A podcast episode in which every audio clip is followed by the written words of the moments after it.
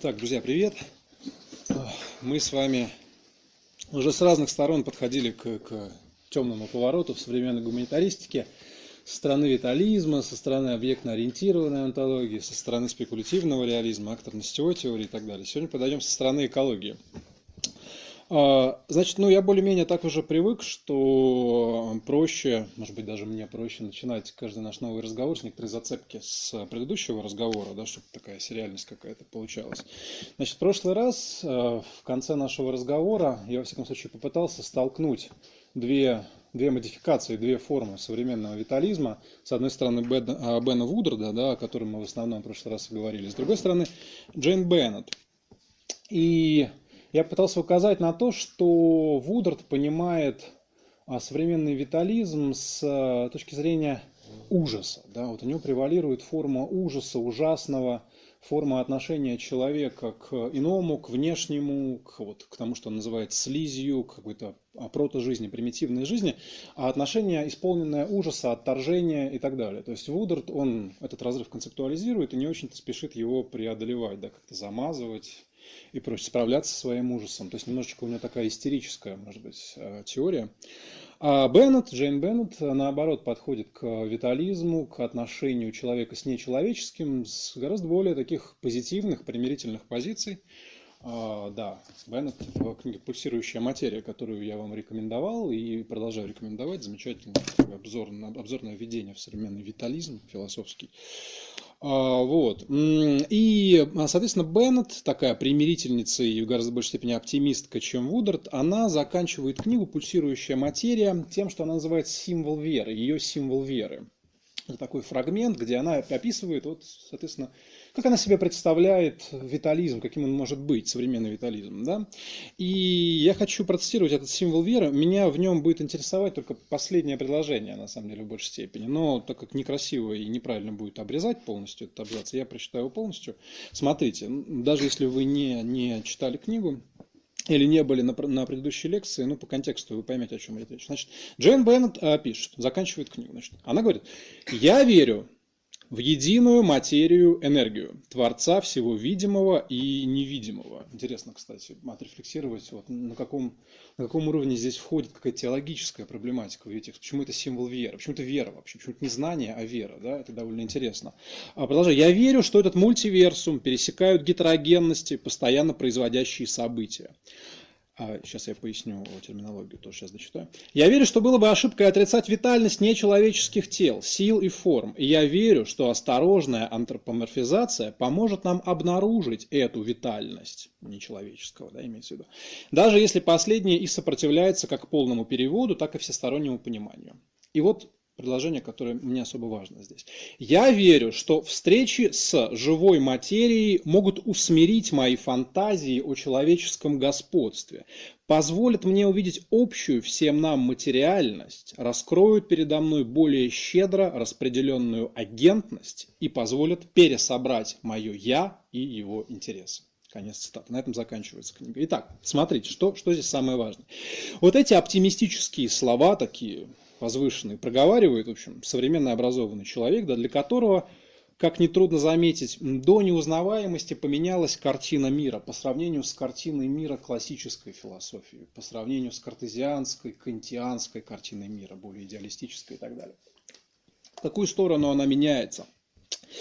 А, значит, этот привычный мир, этот наш мир, а теперь уже, казалось бы, не совсем наш да, мир. Привычный мир, казалось бы, уже не совсем привычный или совсем непривычный, непривычный мир. В нем происходят определенные сдвиги, главные сдвиги, которые фиксирует Беннет. Мир превращается, во-первых, обращаю внимание на терминологию, из универсума в мультиверсум или синонимично плюриверсум, да, он становится множественным миром из единого мира, который представлялся нам в нашей картине мира, которая была противопоставлена нам, познающему субъекту. Да. Теперь это расплывается, мир как бы растягивается. Да. Из единственного он стал множественным, как говорит Бенд, гетерогенным, разнообразным, расширяющимся, уходящим и вглубь, и вдаль, и вширь, он становится странным, непонятным и, соответственно, ограниченно познаваемым куда-то уходит претензия на абсолютное познание действительности.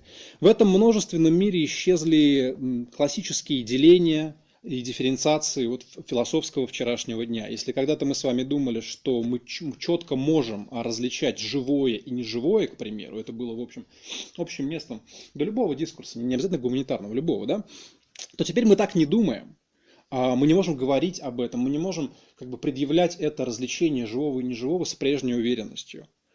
А, поэтому Беннет говорит о таком витализме, где под живой материей понимаются, ну, в общем, как она говорит, любые тела, силы и формы, тела, силы и формы.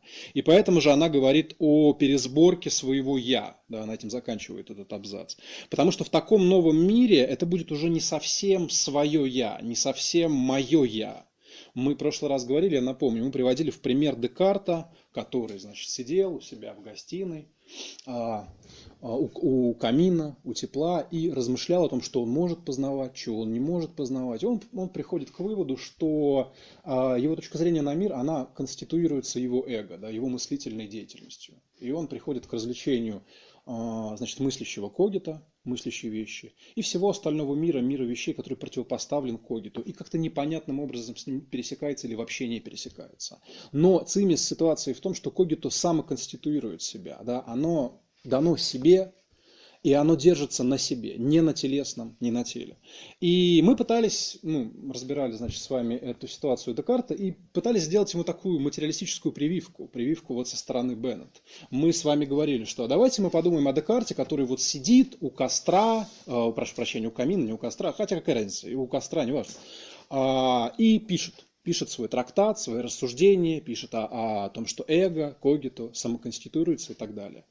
И давайте на секунду изменим значит, наш, э, наш обзор, присмотримся к тому, а что происходит в этот момент в Декарте, чтобы он вообще мог производить всю эту деятельность. Думать, писать, да, дышать и так далее. То есть э, какие микроорганизмы должны осуществлять, какое количество микроорганизмов разнообразных должно осуществлять в нем непрестанную работу, чтобы он мог говорить, думать и писать о том, что его эго-когито как бы здесь сейчас вот так вот самоконституируется, предъявляет саму себя. Какова должна быть эта скрытая материально-витальная жизнь за пределами всего этого когито, да? То есть а, вот а, о чем идет речь, когда мы с вами а, повторяем за Беннет. Пересборка своего «я». Потому что мое «я» тоже раздвигает свои границы, расширяет границы, как и мир вокруг нас. Оно расширяется. Я уже не могу понять, а где начинается мое «я», где заканчивается. Я не могу уже говорить как Декарт, что вот моя мысль, она самоконституирует себя. Потому что моя мысль конституирует себя. Но плюс еще как, какие-то микробиомы помогают этой мысли конституировать себя. И это тоже, в общем, «я». Да? И мое тело тоже, в общем, «я». А провести границу тела тоже не так просто, потому что это тело, для того, чтобы оно существовало, оно тоже должно быть вписано в определенный материалистический контекст, потому что тело, которое, ну, скажем, не обогащается да, кислородом, оно, оно уже не тело, оно уже не живое, и это, соответственно, тоже уже не я. Так где начинается и где заканчивается эта, э, эта граница? Вот о чем идет речь, когда говорим о пересборке а, своего «я». Где оно, это «я»? А, итак, живой мультиверсум Беннет, он пребывает в постоянном движении, интенсивность которого поддается только ограниченному наблюдению, не полному наблюдению. Ограниченному, как говорит Беннет, переводу. Она вспоминает термин перевода из Латура. Да? Ну, скажем, перевод какого-то а, материального наблюдаемого контекста на язык науки, на человеческий язык. Такой перевод. Э, этот перевод не может быть как бы абсолютно полноценным, потому что не может быть абсолютно полноценного знания. Что-то постоянно уходит, ускользает от наблюдателя, постоянно ускользает от нашего языка описания мира. И самое главное здесь, вот в этой картине, в этой сдвинутой, такой размытой, немножко диффузной картине, уходит иллюзия человеческого господства над миром. Беннет не зря оговаривает это специально. Господство, власть, да, размывается. Оказывается, что человек миру не господин, что мир очень запросто может как-то так вильнуть да, в какую-то сторону, и в такую сторону, где человека, в общем, уже не будет. Хорошо это или плохо, неважно, но мы можем себе это представить. Современная наука говорит о времени, когда человека не было когда не было ни человеческого тела, ни человеческого сознания. Как вы помните, это была коллизия э, Квинтина Мейсу, это была коллизия спекулятивного реализма. Он спрашивал, как мы можем продолжать верить в классическую философию, которая говорит о самоконституировании, и самоконституировании субъекта познания, если наука говорит нам о временах, и она предъявляет нам какие-то материальные доказательства этих времен, какие-то изотопы там и так далее. О временах, когда не было человека, не было сознания, как мы можем говорить о том, что мир конституируется в сознании человека, да, на такой кантианский манер, если наука предъявляет нам какие-то данные, которые указывают на мир до сознания, на мир до человека. Это основная коллизия Мису, он от нее э, отталкивается, мы с вами это помним, я вспоминать не буду. Но вы видите, что не только Мису занят этим, да, Джейн Беннет занята тем же самым. Это вообще одно из общих мест современной философии современной гуманитаристики, которую, там, к счастью или к несчастью, принято называть вот этим странным словечком темной, темной теории. Да. Одним словом, мы с вами можем резюмировать этот символ веры Джейн Беннет в виде следующей формулы. Я бы эту формулу хотел построить вокруг термина, которого, вы видели, у Беннет не было. Но я хочу его здесь ввести, потому что он сегодня много нам будет встречаться. Это важный термин. Это термин антропоцен называется, антропоцен. Есть еще вариант антропозой. Ну, дай бог, ладно, пусть будет антропоцен, да, чаще встречается. Вот я бы хотел вокруг этого термина срезюмировать формулу Бена следующим образом. Вот антропоцен означает крах и забвение антропоцентризма. Мы противопоставляем антропоцен как современную ситуацию и антропоцентризм как классическую ситуацию, но ушедшую или уходящую в прошлое. Антропоцен означает конец человеческой исключительности. Антропоцен означает устранение старых философских дихотомий, мы, мы видели, таких как, например, дихотомии живого и неживого, потому что эту границу все сложнее определить. Но также других классических дихотомий, таких как эго, например, вещи, да, картезианская дихотомия э, res cogitans и res extensa, да, мышление и вещей. Или тоже классическая дихотомия культуры и природы, которая нам сегодня будет особенно важна. В общем, если немножечко так подогнать все эти оппозиции под какую какую-то одну основную центральную, наверное, правильно будет сказать, что эта центральная дихотомия является дихотомией человеческого и нечеловеческого. Да, антропоцен – это невозможность вот с классической, наивной, может быть, уверенностью делить мир на человеческое и нечеловеческое. Мы с вами говорили в начале наших встреч о Латуре, мы с вами видели, что и для него это проблема центральная, мы видели, как он с этим справляется, справляется прям очень здорово, задорно. Он говорит, нового времени не было, что э, этой дихотомии на самом деле никогда не было, она как бы заявлялась, она озвучивалась, но на самом деле, по-хорошему, ей никогда не следовали. Эта граница всегда нарушалась. Она всегда нарушалась и в науках, и в социальной действительности, да. Но на уровне идеологии она всегда предъявлялась и самопредъявлялась человеком и человечеством. Нужно это устранить, да. Нужно согласиться с тем, что никакого нового времени, никакого модерна не было. Подразумевая под этим модерн, как как раз-таки установление этих главных, основных центральных дихотомий, например, разделение человеческое и нечеловеческое. Это Латур, да. А в этом смысле он тоже говорит а, вещи центральные для более-менее всех теоретических проектов, которые мы в этом лекционном курсе а, рассматриваем. Вообще есть такой ну, тройственный фундамент у всего этого темного поворота. Это акторно-сетевая, акторно-сетевая теория Латура, это спекулятивный реализм, прежде всего, Мису, конечно, и это объектно-ориентированная антология. Ну, в таком более классическом варианте Хармана или в варианте а, Леви Брайанта, неважно. Но вот это три кита, да, на которых стоит этот темный поворот. И мы с вами видим, и еще увидим, наверное, что основные мотивы, такие как скажем, нового времени не было и так далее. Они повторяются более-менее везде. Итак, я ввел этот термин очень важный, да, антропоцен. И вот сейчас мы немножечко об этом поговорим, но я бы хотел обратиться к теме антропоцена через а, другую тему, важную для нашего сегодняшнего героя, для Тимоти Мортона. Ну, мы говорим о темной экологии, а темная экология, она прежде всего связывается с именем Тимоти Мортона. И вот у него есть такой концепт. Он называется «Экология без природы». У него есть книжка, которая так и называется. Она, правда, не переведена на русский, но когда-нибудь она будет переведена, я уверен. А, если что, можете попробовать ее найти в интернете и прочитать по-английски. Да? Значит, а тема экологии без природы. Смотрите, Тимоти Мортон пишет а, в одном месте. Он говорит об антропоцене. И вот он пишет следующее. Антропоцен антропоцен – название, которое дали геологическому периоду, в котором созданные человеком материалы образовали в земной коре отдельный слой. Так, отдельную, совершенно очевидную страту сформировали всевозможные виды пластика, бетона и нуклеотидов. Сегодня начало антропоцена официально датируется 1945 годом, говорит Мортон. Но он говорит так уверенно об этом, как бы не всегда это звучит так уверенно, потому что вы понимаете, что дата дата начала антропоцена, это, не просто спорный, это спорный вопрос, да, а это скорее волюнтаристский вопрос. Ну, когда мы будем определять, когда начался антропоцен? Другие скажут, что он начался тогда, когда изобрели кого то паровой котел. Да?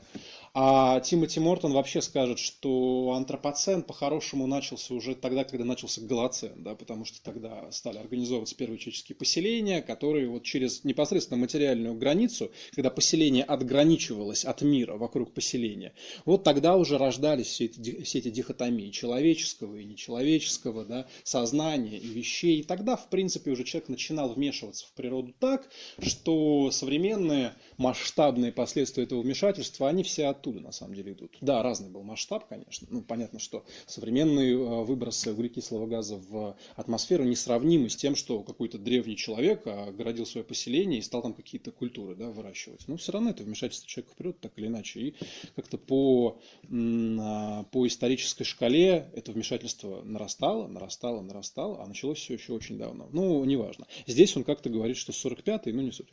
А, смотрите, Итак, значит, а, более чем полвека по самым таким скромным оценкам длится некоторый новый геологический период, суть которого в том, что жизнедеятельность человека, антропоса, да, антропоцен, антропоцентризм, антропос, где знатоки греческого, нет, не пришли еще, а, антропос, радикально меняет мир вокруг, а, значит, жизнедеятельность человека радикально меняет мир вокруг этого человека. Вот смотрите, редакторы сборника очень хорошего под названием «Опыты нечеловеческого гостеприимства», это была такая выставка, соответственно, ряд теоретических э, работ, статей, лекций, которые потом были выпущены в виде книжки «Опыт нечеловеческого гостеприимства». Я вам рекомендую читать.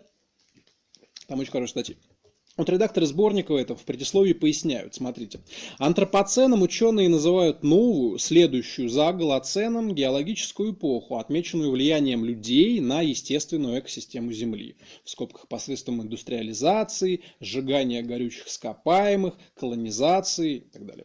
И процессами, которые обусловлены этим изменением. Например, изменение климата, таяние льдов, вымирание видов, повышенное содержание фосфатов в воде и почве и так далее. Но тут э, появляется критика критическая перспектива, а, критический взгляд на термин антропоцен. Редакторы говорят, но этот термин антропоцен, проблематичен. Не только потому, что антропосом антропоцена оказывается обобщенная человеческая раса, антропос, человек с большой буквы как таковой, а следовательно затушевывается губительная роль капитализма, колониализма и патриархата.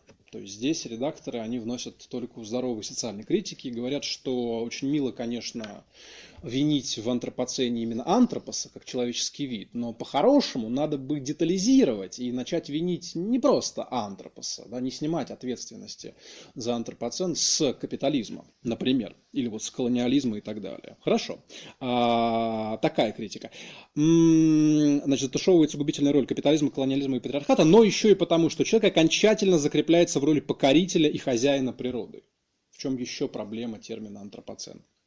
Человек закрепляется в роли хозяина природы. Почему? Смотрите, он самонадеянно возлагает на свои плечи миссию по ее спасению, при этом не подвергая сомнению свою сходную ведущую роль, что создает предпосылки для торжества прометеевского сознания и технократических проектов, например, по геоинженерии, то есть в пределе для укрепления транс- или сверхгуманизма. Конец цитаты. Ну да, трансгуманизм, трансгуманистическая современная идеология отличается от скажем, постгуманизма, более нейтрального, или даже антигуманизма, тем, что трансгуманизм продолжает настаивать на человеческой исключительности. С некоторыми поправками на современность, с тем, что ну, человек как исключительное существо должен обратить внимание на свой негативный вклад в общий мир и так далее, и так далее. Но трансгуманисты не ставят под сомнение тот банальный факт, что человек исключителен, он занимает исключительное положение на Земле, и он должен сам значит, расхлебывать ту кашу, которую он заварил, и у него все это получится, он справится с этим, он исправит свои ошибки, и будет ему счастье. Да? То есть получается это такое, это все та же самая идеология господства, классическая модерного идеология господства, просто такого, знаете, отложенного и несколько скорректированного господства. Ну вот, скажем, человек э, 16-17 веков хотел господствовать над миром с помощью знания, с помощью техники. Это классический топос из философии Фрэнсиса Бэкона, который является одним из родоначальников модернистской философии, вообще модернистской, ну если угодно, не знаю, насколько здесь применим этот термин, ну идеологии, пусть будет так, в общем, модернистского мировоззрения. Он говорил как, как размышлял Фрэнсис Бэкон. Вот есть природа, есть мир, и в этой природе себя находит человек. Но человек противопоставлен природе. Он мыслящий человек, он сознание, да, и он понимает, что природа влияет на него как-то негативно. Вот эта вот тупая, костная природа, нехорошая, как-то влияет негативно на человека. Человеку неприятно то, что он так на него влияет. Какие-то хищники там рыскают, да, постоянно их хочется есть. Вот отвратительный мир, да, нужно с ним что-то сделать. Вот. Что сделать? Что можно сделать? И Бекон додумывается до замечательной хитрости. Да? Он говорит, ну как что? Нам нужна наука. Нам нужно знание. Мы хитрецы, мы умные люди. Мы выпытаем у природы ее секреты с помощью науки, с помощью экспериментов. Мы выпытаем у природы ее секреты, узнаем ее слабые места, где она там нам откроется.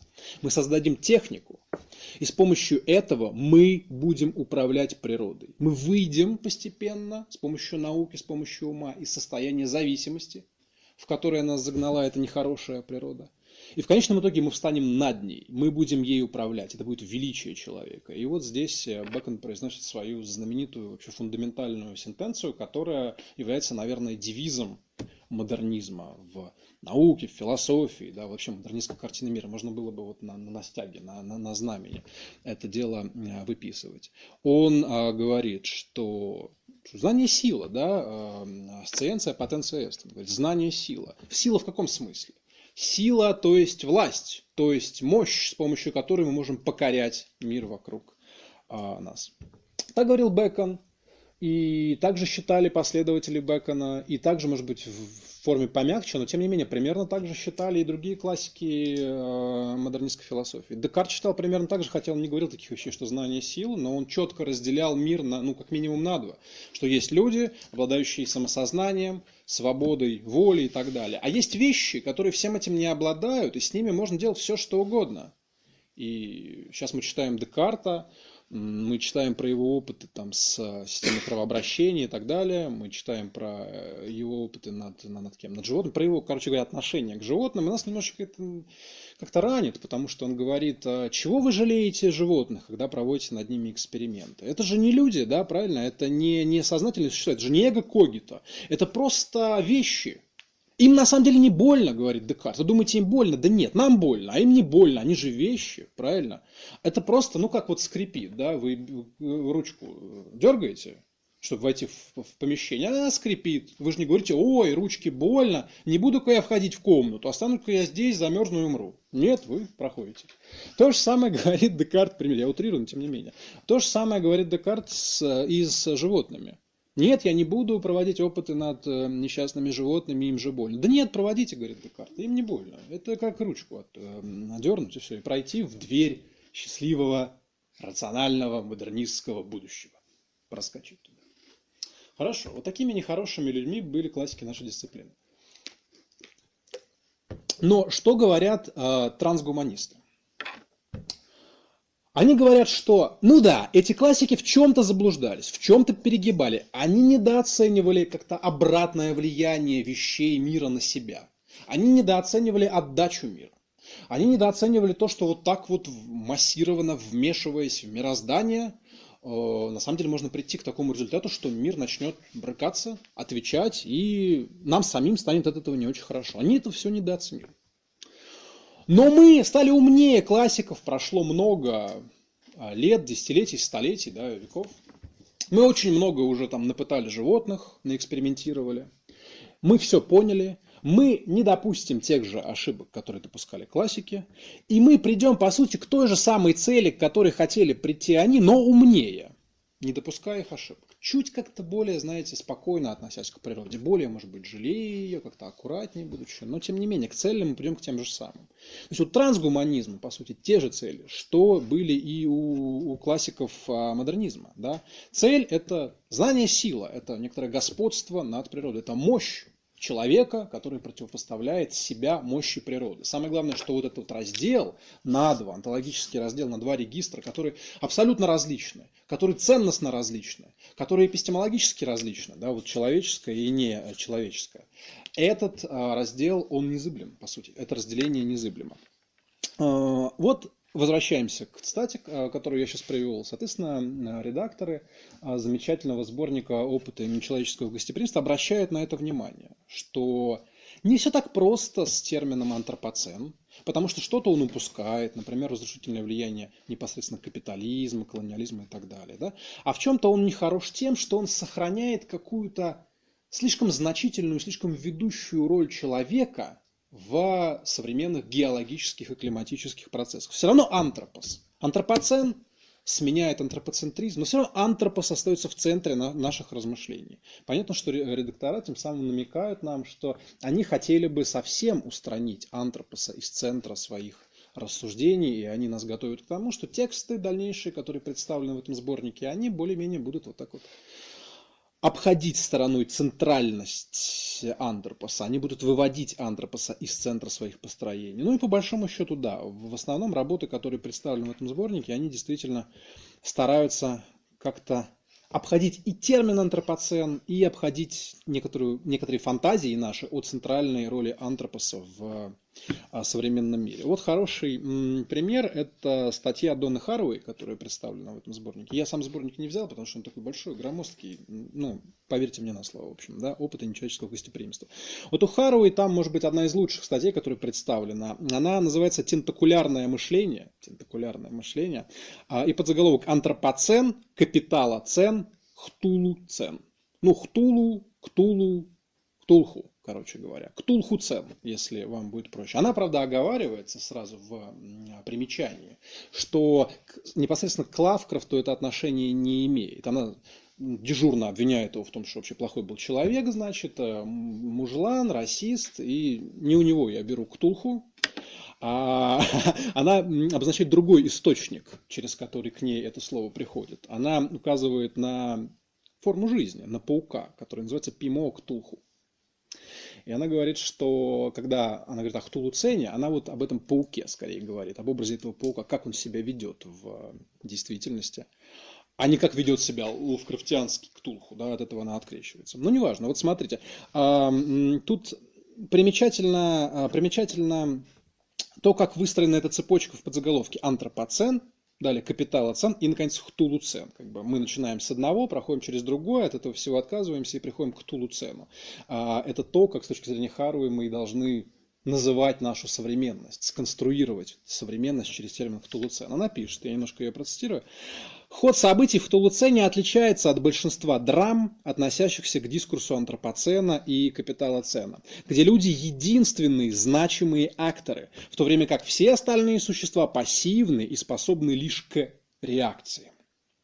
Порядок переопределен. Человеческие существа теперь заодно с Землей, а основу сюжета составляют живые и неживые силы этой Земли. Вот что пытается сделать Донна Хару. И вывести человека из той центральной роли, которую он занимает в рассказе о себе. Она, да, я обращу внимание, здесь входят такие слова, как драма, да, нарратив и так далее. Она постоянно говорит в терминах нарации, в терминах рассказа, рассказа, которые мы говорим себе, о себе и так далее. И она предлагает некоторую смену этого рассказа. Она предлагает новый рассказ, короче говоря. Она предлагает э, забыть о рассказе про антропоцен, забыть о рассказе про капиталоцен и начать рассказывать о Хтулуцене, да, где человек как бы героически выводит себя из центра мира. И вот она э, говорит немножко дальше. А незавершенный Хтулуцен должен собрать мусор антропоцена и экстремизм капиталоцена и перекапывая, измельчая и укладывая пластами, подобно безумному садовнику, сделать еще более жаркую компостную кучу для все еще возможных вариантов прошлого, настоящего и будущего. Конечно,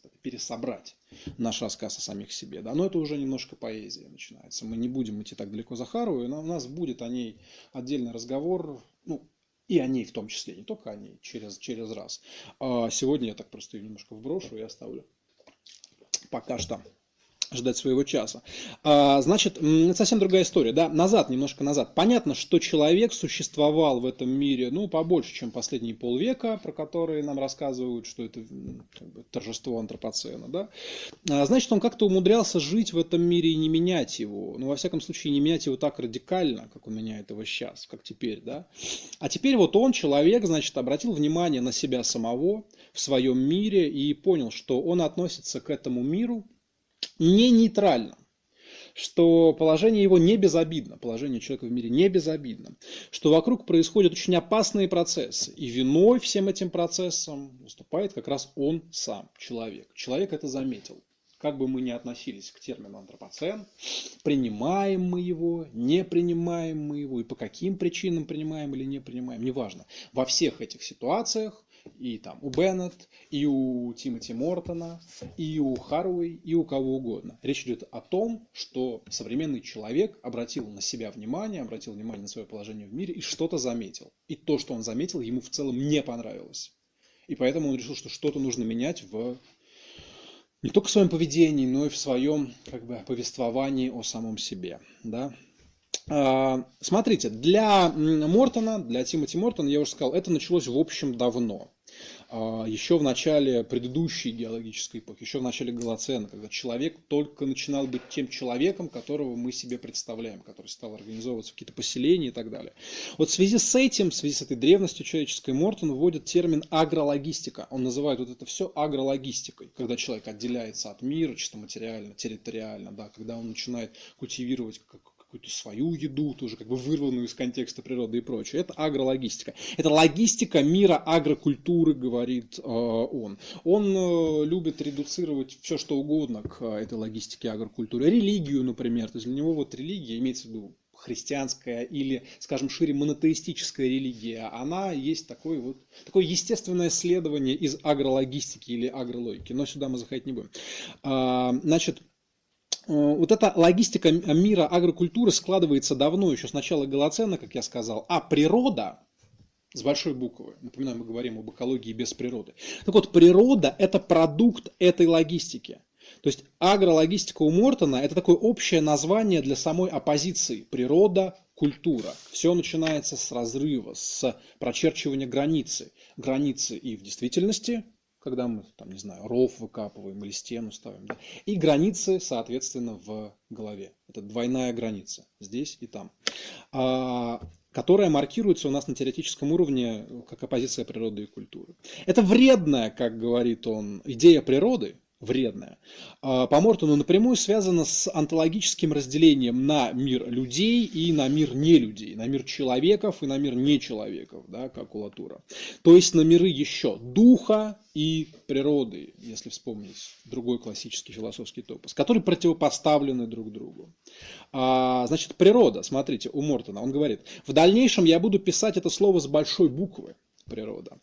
А, чтобы не забывали, что имеется в виду не настоящие деревья и кролики, а понятие, то есть определенная интерпретация, которую он только что чуть выше назвал вредной. Вредная интерпретация мира, сконцентрированная в понятии природы с большой буквы.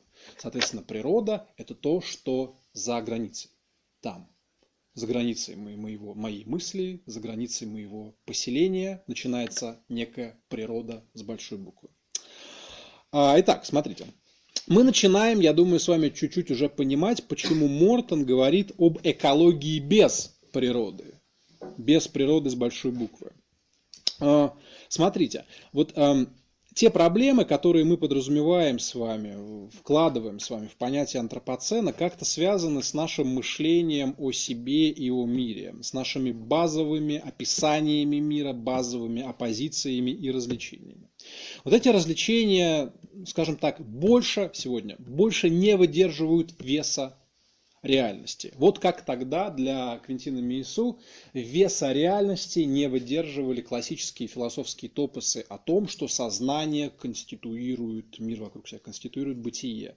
Сейчас, когда реальность через посредством различных наук давит на нас и указывает на, нам а, на то, что реальность как-то существовала и может существовать в общем-то и без сознания, в общем-то и без мышления. И мышление это просто некоторый продукт реальности, который вот устроен так-то, так-то, так-то, на, на основании таких-то, таких-то, таких-то законов этой реальности, да, у нас начинается некоторый сдвиг, у нас ломаются наши классические философские или мировоззренческие парадигмы. Также и здесь, также и на уровне вот этих базовых делений на, скажем, мир природы и мир духа. Вес реальности, он оказывается побольше, чем наши оппозиции древние могут вынести. А, Мортон пишет, смотрите. Когда мы изучаем формы жизни, обнаруживается, что они намного более странные, чем мы думали.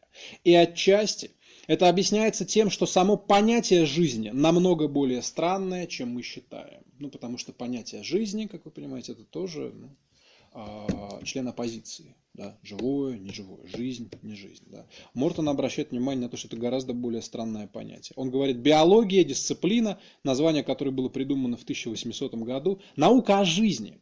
И один из результатов научного подхода к жизни состоит в том, что сейчас внимание, становится все сложнее провести черту между живыми вещами и неживыми сложнее.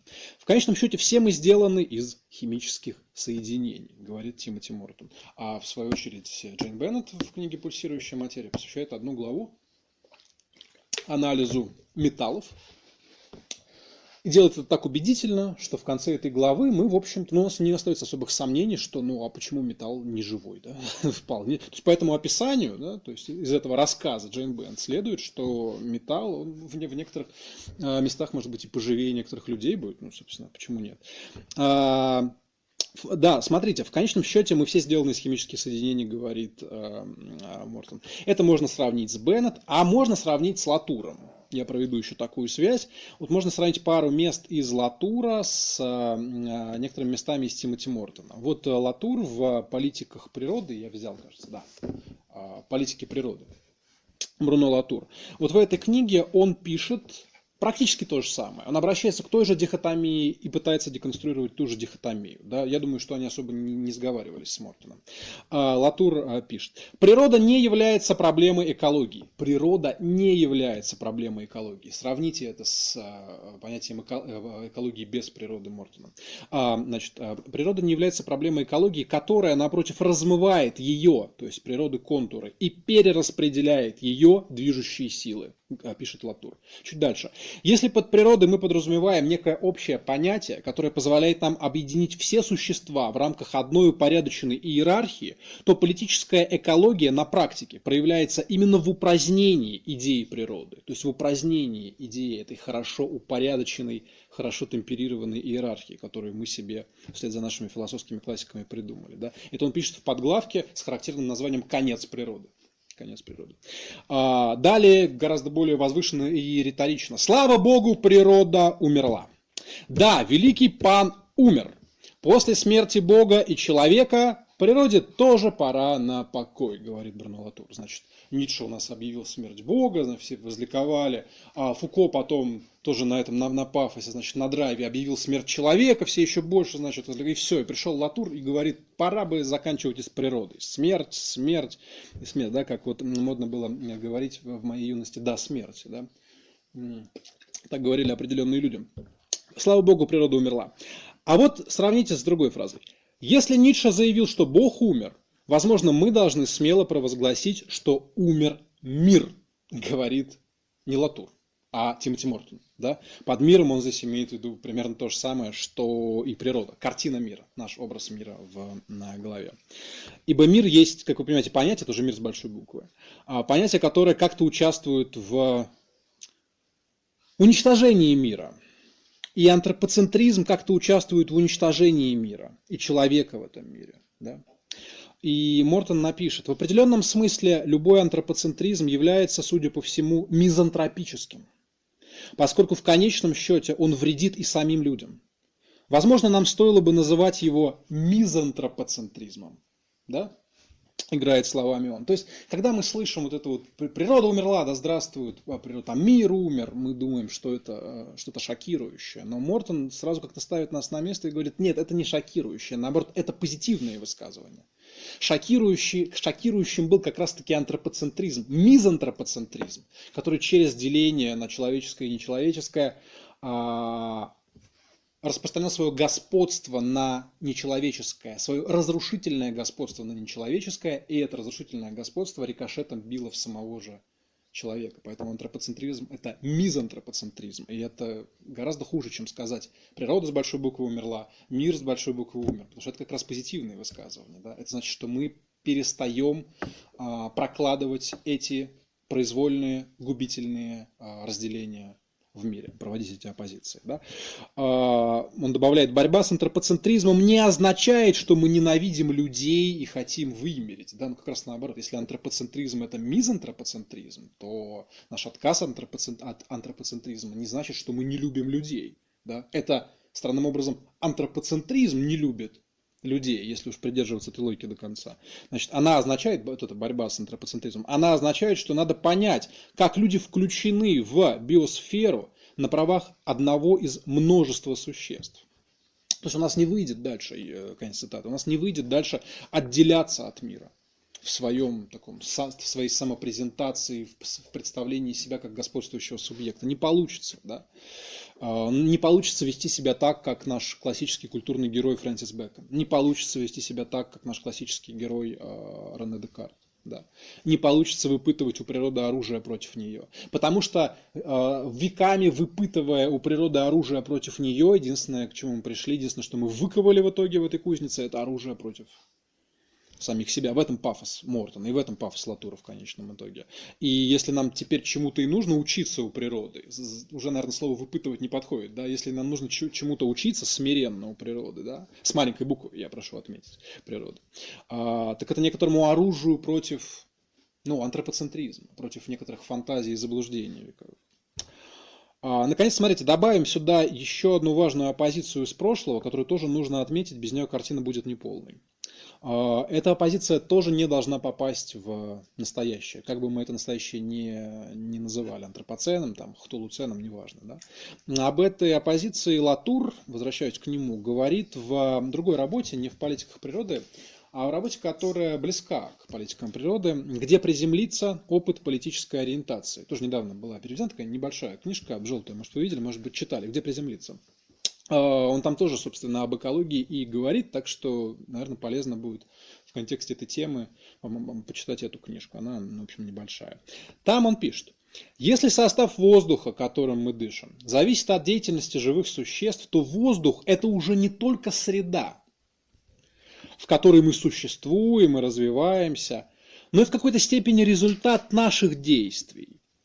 Иначе говоря, следует говорить не об организмах с одной стороны и окружающей среде с другой, а сопроизводстве тех и других.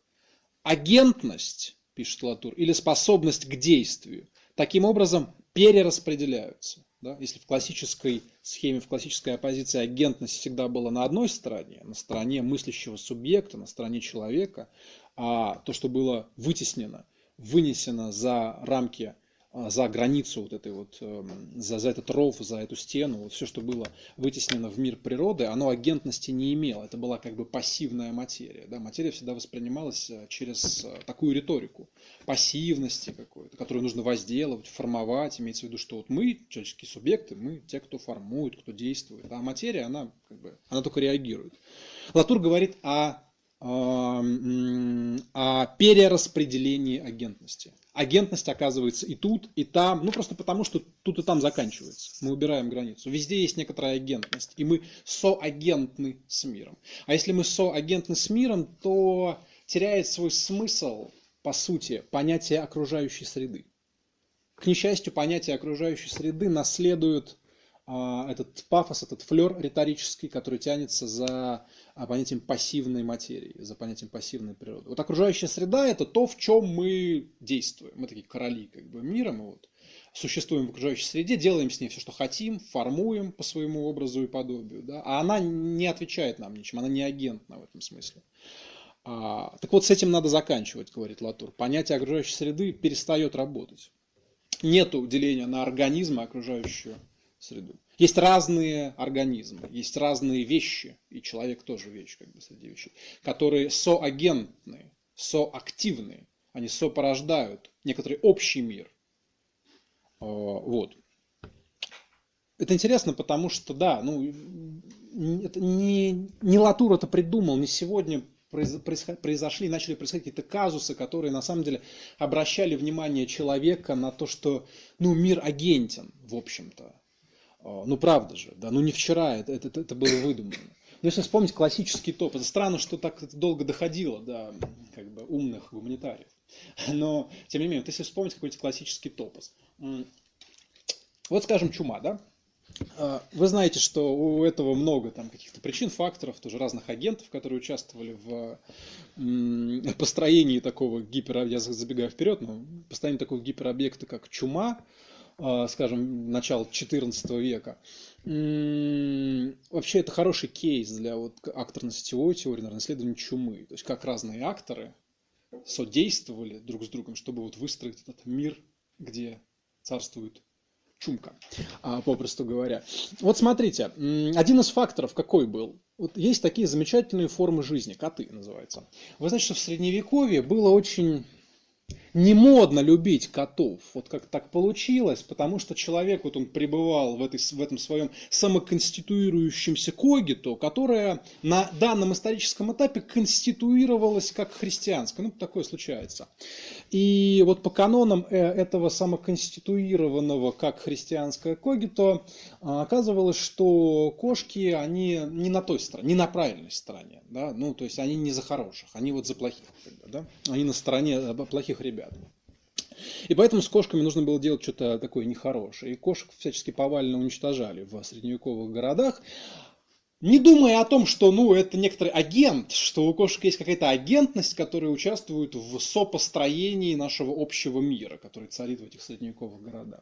А кошки, они замечательные существа, помимо всего прочего, еще потому, что они ловили мышей, да, а мыши распространяли чуму, они были заразны и прочее. И поэтому так зараза это распространялась. Не только поэтому, но и поэтому тоже зараза распространялась, потому что никто не ловил а, мышей. Есть такая замечательная полулегенда, полу, полуправда. То есть человек мог бы обратить внимание на то, что коты, кошки, они на самом деле агентны, что их агентность в этом мире важна, в том числе и для того, чтобы мог существовать в этом общем мире и сам человек. Но он на это внимание как бы не обращал. Это какой? Это 14 век.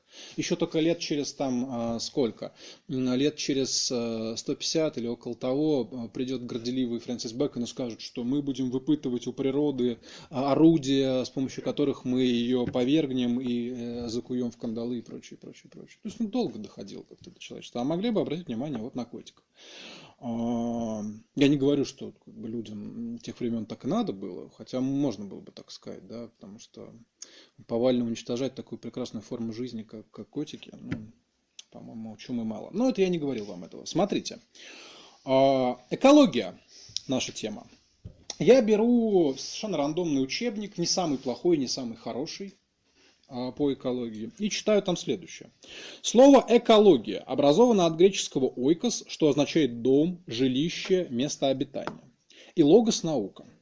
В буквальном смысле экология – это наука об организмах у себя дома. Наука, в которой особое внимание уделяется совокупности и характеру связи между организмами и окружающей средой.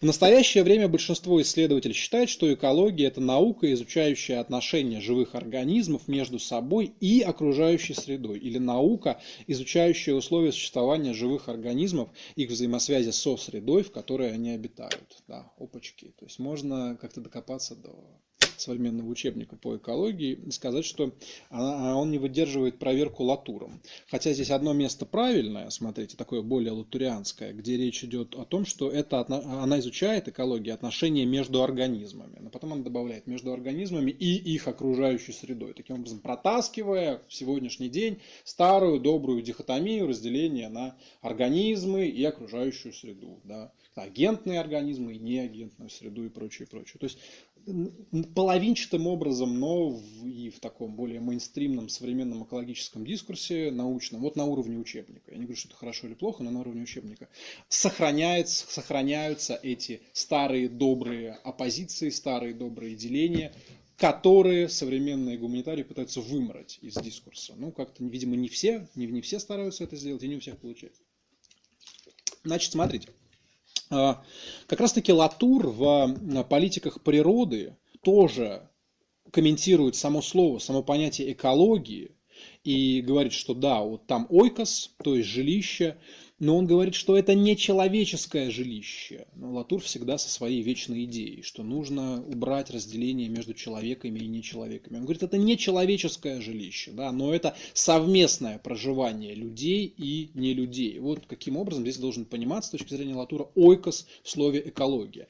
Это не тот дом, как поселение в агрологистике, да, а это как общий а, разомкнутый мир – в котором сосуществуют и в котором соагентны люди и не люди. Таким образом, мы дополняем определение из учебника определением Латура.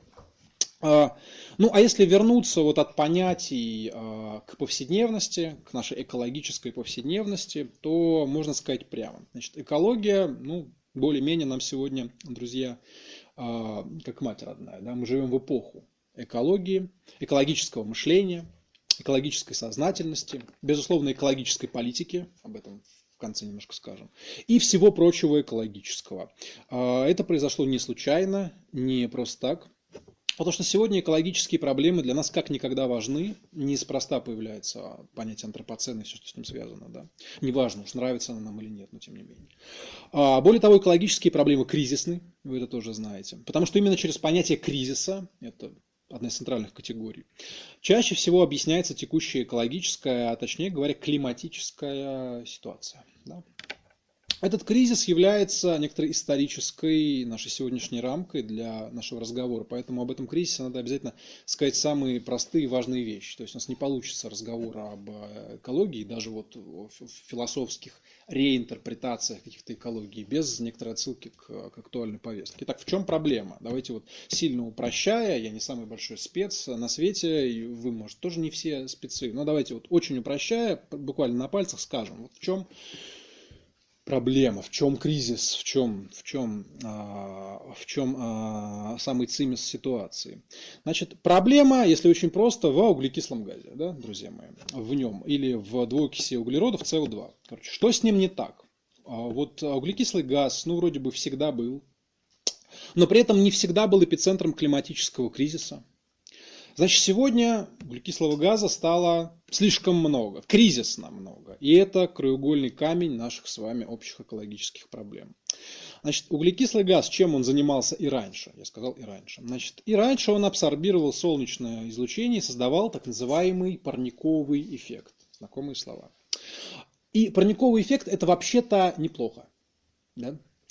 А, благодаря парниковому эффекту здесь, здесь в том числе и вообще здесь, стала возможна некоторая органическая жизнь. А, но теперь углекислого газа стало слишком много, и парникового эффекта стало слишком много. И благодаря этому жизнь, которая однажды появилась благодаря парниковому эффекту, также благодаря парниковому эффекту может и, по всей вероятности, а, исчезнуть. Во всяком случае, все больше и больше говорят о глобальном вымирании видов, о так называемом шестом вымирании. Вот было пять вымираний, шестое – это не самое не самая бесспорная теория в современной науке про шестое вымирание. У нее много критиков, потому что не всем понятно, как, как проводятся эти расчеты, да, из, из каких расчетов следует, что происходит вымирание, потому что мы вообще-то очень мало знаем видов, мало описано. Да. Если я сильно не ошибаюсь, не ругайте меня строго, ну там меньше 20% в общем-то, видов, которые мы как-то предполагаем, они вообще нами познаны, по сути, и описаны. Поэтому не совсем понятно, да, шестое вымирание на основании каких-то таких довольно шатких конструкций. Ну, допустим, ладно. Это не самое главное для нас вымирание. Самое главное для нас парниковый эффект и все, что с ним связано. Экологический кризис, климатический, точнее, кризис. А, значит, смотрите. А, значит, эм, кстати, деревья, да, всегда был э, углекислый газ, который абсорбировал солнечный свет, парниковый эффект и так далее. Да? Деревья всегда помогали связывать углекислый газ. Да? Вот только деревьев тоже становится все меньше, а углекислого газа все больше еще один кризисный момент. Всему виной, как вы поняли, вот эта самая историческая эпоха модерна, как все во всяком случае говорят, а конкретнее, например, изобретение паровой машины, повсеместные промышленные революции, вот это неумолимая поступь человеческого, слишком человеческого, научно-технического прогресса. А, Разумеется, это были времена невероятного такого гуманистического оптимизма, потому что всегда со словом прогресс связан именно такой выспренний гуманистический оптимизм. Но сильно позже, то есть сейчас примерно, когда человечество осознало последствия вот этого прогресса, от оптимизма не так много осталось. Ну, у трансгуманистов еще что-то остается, но у других не особенно. Да? Вот остается этот довольно пугающий термин, пугающее понятие антропоцена. Значит, это эра ископаемых источников энергии, эра прогресса, то есть прежде всего угля, нефти. И эта эра запустила невероятные темпы прогресса, но в обмен на этот прогресс выбросила в атмосферу очень-очень много углекислого газа. Это и создает вот этот самый неимоверно возрастающий, неконтролируемый парниковый эффект. Ну, кто-то скажет неконтролируемый, кто-то скажет все же контролируемый. Это сейчас мы к этому придем. Значит, повышается температура земной поверхности, тают полярные льды, приходит время экологических кризисов. Насколько эти процессы необратимы, вот вопросы, что со всем этим делать, вот еще вопрос. Это вопросы, которые разделяют, а, разделяют не, не только ученых, но и обывателей на, на несколько сразу фронтов сегодня. Значит, ну как минимум тут, как всегда, есть оптимисты и пессимисты. Это везде есть. Значит, а есть крайние пессимисты, условно говоря, которые считают, что все, да, все, ничего уже не поделаешь, наша песенка спета, как принято говорить сейчас, Господь жги, да, все, закрыт, закрыт проект нашего замечательного мира, все. Эту позицию мы, разумеется, убираем в сторону, потому что здесь обсуждать особо нечего, это не очень интересная позиция. А, ну, просто потому что она сама себя закрывает. Ну, а, это крайние пессимисты. Есть более умеренные пессимисты. Они считают, что нужно изо всех сил обуздывать прогресс, капитализм, сворачивать экономический рост, был, в частности, знаменитый доклад а, Римского клуба в 1972 году, который стал такой классической книгой экологического движения, назывался «Пределы роста». Кстати, тогда же, очень близко, за год до этого, если не ошибаюсь, Greenpeace был создан. А, есть более оптимистические комментаторы. Они на это отвечают, что резкое ограничение роста – это не решение проблемы, но это создание еще больших проблем на самом деле. Потому что тогда никак не получится, ну, как минимум, прокормить население Земли, которое, видите ли, еще и постоянно растет. И ожидается, что довольно скоро его уже будет сколько? 9 миллиардов, да? А, и экономический рост необходим для того, чтобы эти 9 миллиардов как-то выживали. Вот эти оптимисты считают, что человеческий технический гений, в общем, способен решить обе проблемы. Вот не сворачивая капитализм, то есть не сворачивая капиталоцен, Э, мы можем попробовать и накормить всех, и спасти климат да, одновременно. Модернизировав экономику, перейдя, скажем, на использование возобновляемых ресурсов и так далее. Это похоже на тот самый трансгуманизм, о котором мы говорили. Э, само собой, вот на этот такой базовый каркас, скажем, научно-экономический каркас, моментально нарастают идеологии. Без этого никуда. Значит, левые предлагают вы понимаете, запретить капитализм, ограничить его как минимум очень сильно, ввести такой режим чрезвычайного экологического положения, как описывают некоторые авторы. Кстати, э, да, я принес одну книжку по теме «Зеленая революция» э, Ральф Фюкс.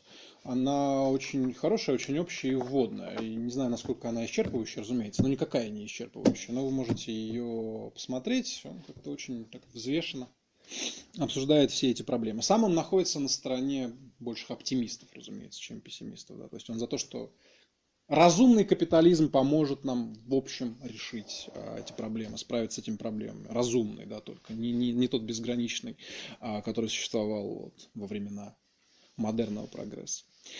А, да, значит, а, чрезвычайное экологическое положение. Левые предлагают ввести бюрократию такую тотальную, которая будет надсматривать за мировой экологической сознательностью и так далее. Ну, есть еще более крайний вариант, это как бы сокращение населения Земли, да, создание какого-нибудь, я не знаю, эко-гулага, такого, что-то в этом роде. В общем, появляются такие, э, должны появиться, с их точки зрения, такие эко-комиссары, как бы, да, такие эко-хунвейбины такие не знаю, я похож на, на 16-летнюю шведскую девочку, нет? Смотрите. Вы отняли мои мечты и мое детство своим пустословием. А мне еще повезло, люди страдают, люди Умирают, погибают целые экосистемы. Мы стоим на пороге массового вымирания, а вы только и можете обсуждать деньги и рассказывать сказки о бесконечном экономическом росте. Как вы смеете? Говорила она. То есть это самое, самое, что может быть да, сейчас на поверхности э, медиашума. Насколько наши жизни пропитаны экологией, экологической повесткой. Вы же, ну, большинство, из вас, большинство из вас узнало, о чем я говорю. Да? А, это такая, да, хунвейбинская немножко позиция, или немножко. Некоторые правые, кстати, говорят примерно что-то очень похоже. Правые здесь делятся очень сильно. А, ну, например, есть такой Ален де Бенуа. Это такой современный правый мыслитель европейский. Ну, кто-то скажет, что он не мыслитель, кто-то скажет, что он мыслитель такой предлагает язычество там вот возродить такой тип. Вот. Он вполне разделяет такие эко-хунвейбинские, в общем, замашки. Тоже, у него книжка называется, она, кстати, есть на русском, небольшая такая брошюрка даже, по-моему, она называется сейчас в переводе «Вперед к прекращению роста», по-моему, да, то есть он, в принципе, работает с той же самой повесткой. Пределы роста, прекращение роста, сворачивание капиталистического проекта, какой-то такой глобальный надзор за экоситуацией и прочее, прочее. Это некоторые правые, есть другие правые. Есть такие более как бы приземленные правые, которые вот наоборот выступают за полное доверие к капитализму, а, такие скорее вот правые не европейского, а американского образца. Да, это немножко различается, но это сейчас не наша тема. А, да, они выступают за доверие к капитализму, который, как они считают, будучи таким хитро и ловко саморегулирующимся, он обязательно что-нибудь придумает, обязательно что-нибудь внутри капитализма родится, все непременно. Ну, тот же Фюкс, он говорит примерно то же самое, только гораздо как-то убедительнее, что ли, умнее последовательнее. Но, в принципе, логика это та же самая, что да, капитализм, он хорошо, хорошо сделан, хорошо устроен, он может родить изнутри себя какие-то способы преодоления той проблемы, в которой мы все оказались, в скобках, благодаря ему же. Да? То есть он может как-то себя с, а, самопреодолеть, что ли. Да? Вот Петр Слоттердайк, такой а, знаменитый, может быть, самый знаменитый современный немецкий философ, он описывает это идеологическое столкновение как такую новую борьбу гигантов. Да? С одной стороны, он говорит, это проповедники покаяния, а с другой стороны, модернизаторы. То есть вот риторика а, девочки Греты – это риторика покаяния, да, это риторика вины, обвинения. А с другой стороны, модернизаторы, такие как Фюкс, которые нас призывают скорее довериться технике, довериться прогрессу и разуму и так далее. Значит, все вот эти идеологемы, ну, их нельзя просто опустить, но мы их оставим в стороне. Есть еще одна позиция, может быть, самая интересная. Мы тоже ее сейчас оставим в стороне, но до поры до времени мы к ней еще вернемся. Это позиция тех, кто вообще отрицает ситуацию кто вообще отрицает климатический кризис, кто вообще отрицает э, повышение температуры и так далее. Так называемые климат-скептики, да, или отрицатели, климат-отрицатели. Есть такие люди. С ними очень сложно иметь дело, их вообще много, да, у них свои комьюнити, но с ними сложно иметь дело, потому что не всегда понятно, а какой, собственно, вот научный фактический протокол они задействуют в, в, в своей риторике. То есть риторики там много, но то есть я пытался, когда разбираться в этой теме, я смотрел разные э, тексты и выступления и естественников, и гуманитариев, и они молодцы все, они пытаются излагать, как настоящие ученые, полный спектр мнений. Но вот когда они начинают, пытаются, во всяком случае, излагать спектр мнений отрицателей, со стороны отрицателей, мне не совсем понятно, вот, собственно, на основании чего происходит это отрицание. Там самое рациональное, что мне запомнилось, это то, что, ну да, всегда выбрасывался углекислый газ в атмосферу. Но мы уже сказали об этом. Ну да, он всегда выбрасывался. Но ведь проблема не в том, что он всегда выбрасывался, а проблема в том, как он выбрасывается сейчас, в каких масштабах и прочее. Там, связывается он, не связывается. То есть не совсем понятно. Ну ладно, они есть, они нам понадобятся сегодня. Да, я вам как-то в виде такого спойлера скажу, что есть кое-что положительное относительно климата отрицателя. Мы можем взять их позицию и развить ее для себя, использовать для себя, не становиться на их позицию, но для себя использовать в положительных целях. А, скоро перейдем. Значит, мы должны пока место подчеркнуть главное в этой повестке. Значит, основная коллизия очень проста. Она даже в общем не дискуссионна, насколько я понимаю, потому что она имеет такую четкую физико-химическую природу. Значит, больше углекислого газа, больше парниковый эффект, больше температура Земли, меньше шансов для выживания и так далее. Тут все довольно просто и довольно логично.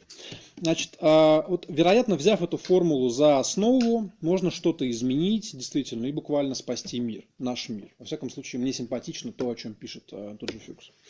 Часто и много говорится о необходимости перехода от эры ископаемого топлива, как она называется, к новой эре э, экологичных способов э, производства, к эре возобновляемых источников энергии. Вы знаете прекрасно эти слова. То есть это должно сохранить и прогресс, и экологию, сделав тем самым прогресс, сам прогресс экологичным. То есть нужно превратить то, что во всем виновато, в то, что нас всех спасет. Да, вот как, как это было у у Стругацких, да, нужно сделать э, добро из зла, потому что больше не из чего его делать. Как бы больше нет ничего. нужно взять зло и сделать из него добро. Вот это похоже на то, что говорят такие оптимисты, капиталисты, как Фюкс, например, и другие. Ну да, мы в полной этой самой, но нам нужно из нее сделать как конфету какую-то. Хорошо, окей. Значит, э, прогресс должен стать экологичным. Э, в частности, говорят вот в этой парадигме оптимистической о декарбонизации экономики, ну, карбон, собственно, это и есть, углекислый газ и так далее, э, углеводород. Прогнозируют э, такие люди, как Фюкс, большой скачок от ископаемой цивилизации к солярной цивилизации. Да, ископаемая цивилизация, солярная цивилизация. Возобновляемые источники энергии, прежде всего энергия Солнца, которой очень-очень много, она не используется и прочее. Значит, Фюкс пишет, образец экономики будущего – производительность самой природы.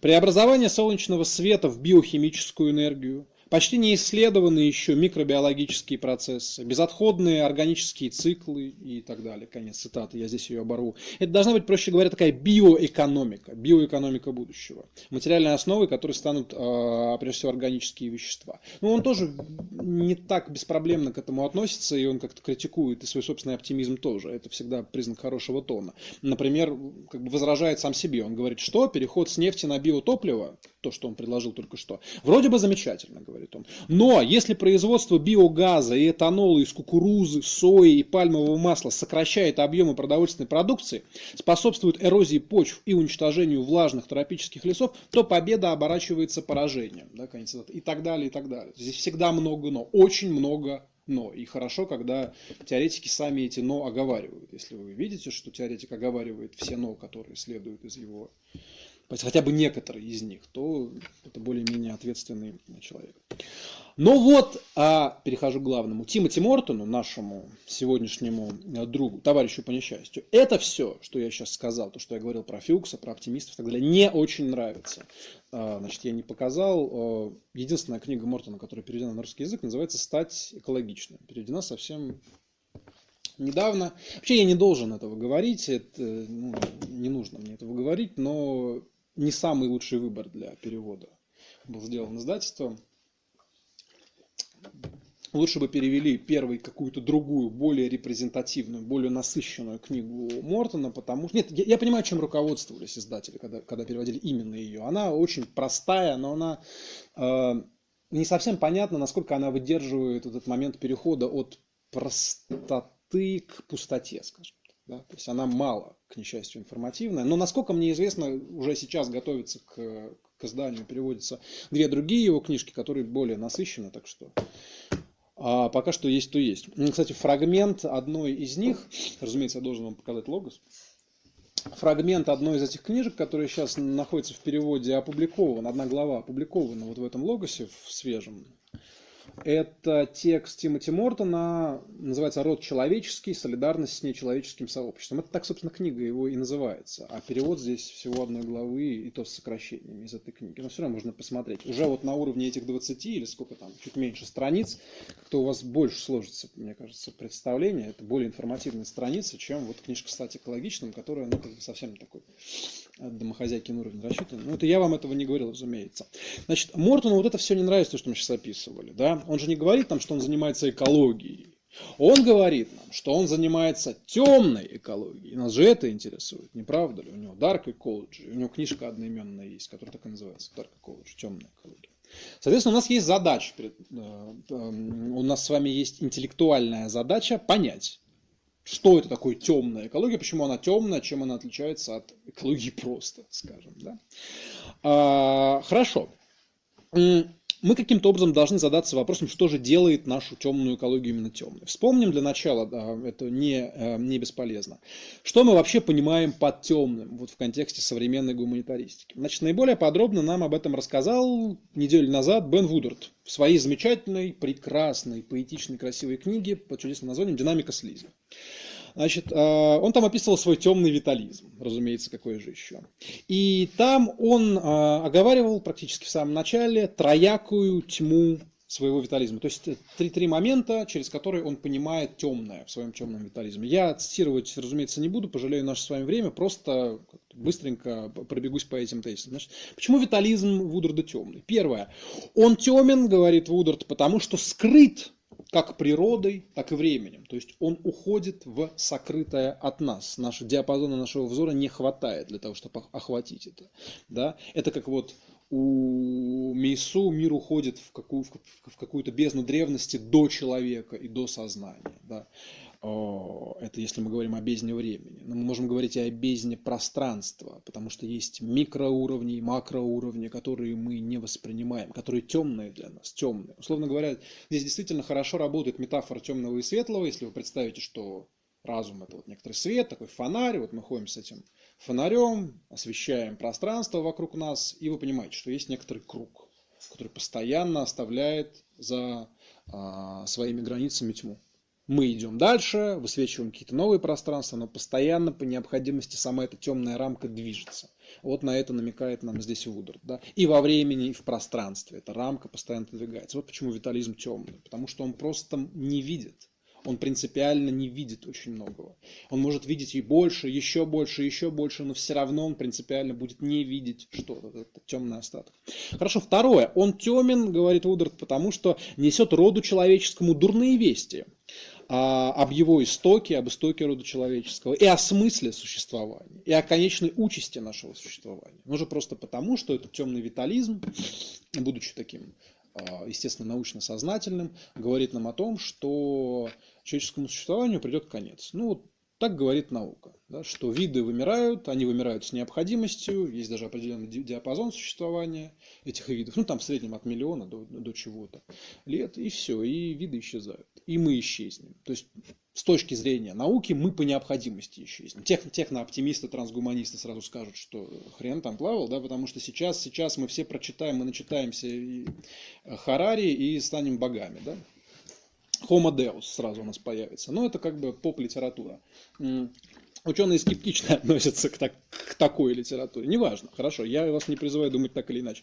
А, Вудерду-то как раз нравится, да, он, такой, он, он антитрансгуманист, он скорее даже антигуманист. Ему нравится эта темнота этого витализма, он упивается, ему нравится мысль о том, что человечество исчезнет. Тут он какой-то кайф в этом находит. В прошлый раз я много вам цитировал из него, и вы как-то пропитались, наверное. Я надеюсь, что это не сильно испортил э, вам аппетит. Значит, а, дурные вести об истоке и о смысле. Третье. Витализм темен на эстетическом уровне, говорит Вудерт, и на уровне опыта, и на уровне даже психики. Это вот тот самый ужас, вокруг которого он строит э, свою книгу «Динамика слизи». Вы помните, что ужас, в принципе, являлся главным героем этой книги. Для Вудерта принципиально важно с, как бы, открываться нечеловеческому через ужас. Для него это ужасная процедура. Для него открытость нечеловеческому, открытость миру – это ужасная процедура. Процедура, которая его шокирует. Это вот такой эстетический уровень или психологический уровень.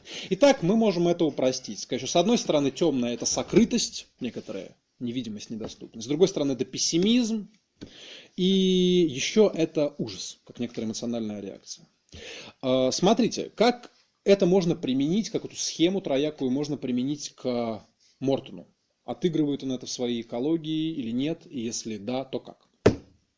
Значит, в книжке «Стать экологичным» мы ее открываем, начинаем читать, и нам, в общем, сразу ясно, что, ну, это не Вудард, и, ну, чего-чего, а, наверное, ужаса вот этого эстетического здесь не будет. Зачин – отличные книги, сейчас вы все поймете, вы поймете, что там дальше в ней будет. Он начинает так. Наплевать на экологию. Может, вы и думаете, что вам наплевать. Но все же это не обязательно так. Не читаете книг по экологии? Тогда моя книга для вас. Такой парень. Да, не слушайте лекции по философии. Тогда мои лекции для вас. Пау-пау. А, ну и примерно вот в таком тоне. Да, ну, ну нет, там тут есть информация какая-то. Ну, тон такой, тон такой. Ужаса не будет. Скорее всего, да.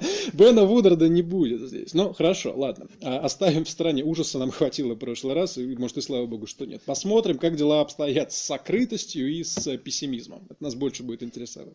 Значит, сокрытость. А, безусловно, эту фигуру темного в темной экологии Мортона отыгрывается еще как. Потому что он оговаривает почти сразу, что свой проект темной экологии он строит на базисе, на фундаменте объектно-ориентированной антологии, которая, как вы помните, в целом и работает с необходимой принципиальной сокрытостью, или, как Харман говорил, изъятостью объектов из доступа из нашего к ним доступа. А Мортон говорит тоже в своем вот этом вот таком стиле, залихватском, что если бы его философия была фильмом, да, то его продюсером был бы Грэм Харман, говорит Мортон. А, и дальше пишет. Я сторонник философского взгляда, известного под названием объектно-ориентированная антология, ООО, которая утверждает, что любая вещь во многих отношениях напоминает черную дыру. Оборву здесь цитату. Но мы помним, что такое объект для Хармана. Ну, можно, наверное, объектно-ориентированную антологию Хармана, о которой у нас отдельное занятие было, я поэтому до слова просто скажу. Можно, наверное, обобщить все это в двух банальных, простейших тезисов. А, тезисов. Первый тезис заключается в том, что объектно-ориентированная антология – это плоская антология. В ней, все объекты, в ней все объекты и все объекты равны. То есть, грубо говоря, деление на субъект и объект он убирает. Для него субъект – это один из объектов. Если мы вернемся к нашей вот этой классической модерновой дихотомии, разделению мира на два, Харман по-своему, со своей стороны, с антологической, это разделение убирает. Для него мир – это просто такая расширяющаяся, безграничная, безразмерная э, сфера объектов. Мы с вами объект, стол объект, стул объект, все объект. И каждый объект характеризуется каким-то своим действием и своим диапазоном доступа. То есть он имеет доступ к другим, другим объектам, как-то по-своему. И всегда этот доступ ограничен принципиально. Это второй момент – ограниченность. Объект всегда вступает в отношения с другими объектами на этой плоскости онтологической лишь отчасти всегда только отчасти. Всегда есть какой-то остаток. Это то, что Харман называет изъятостью объекта из опыта.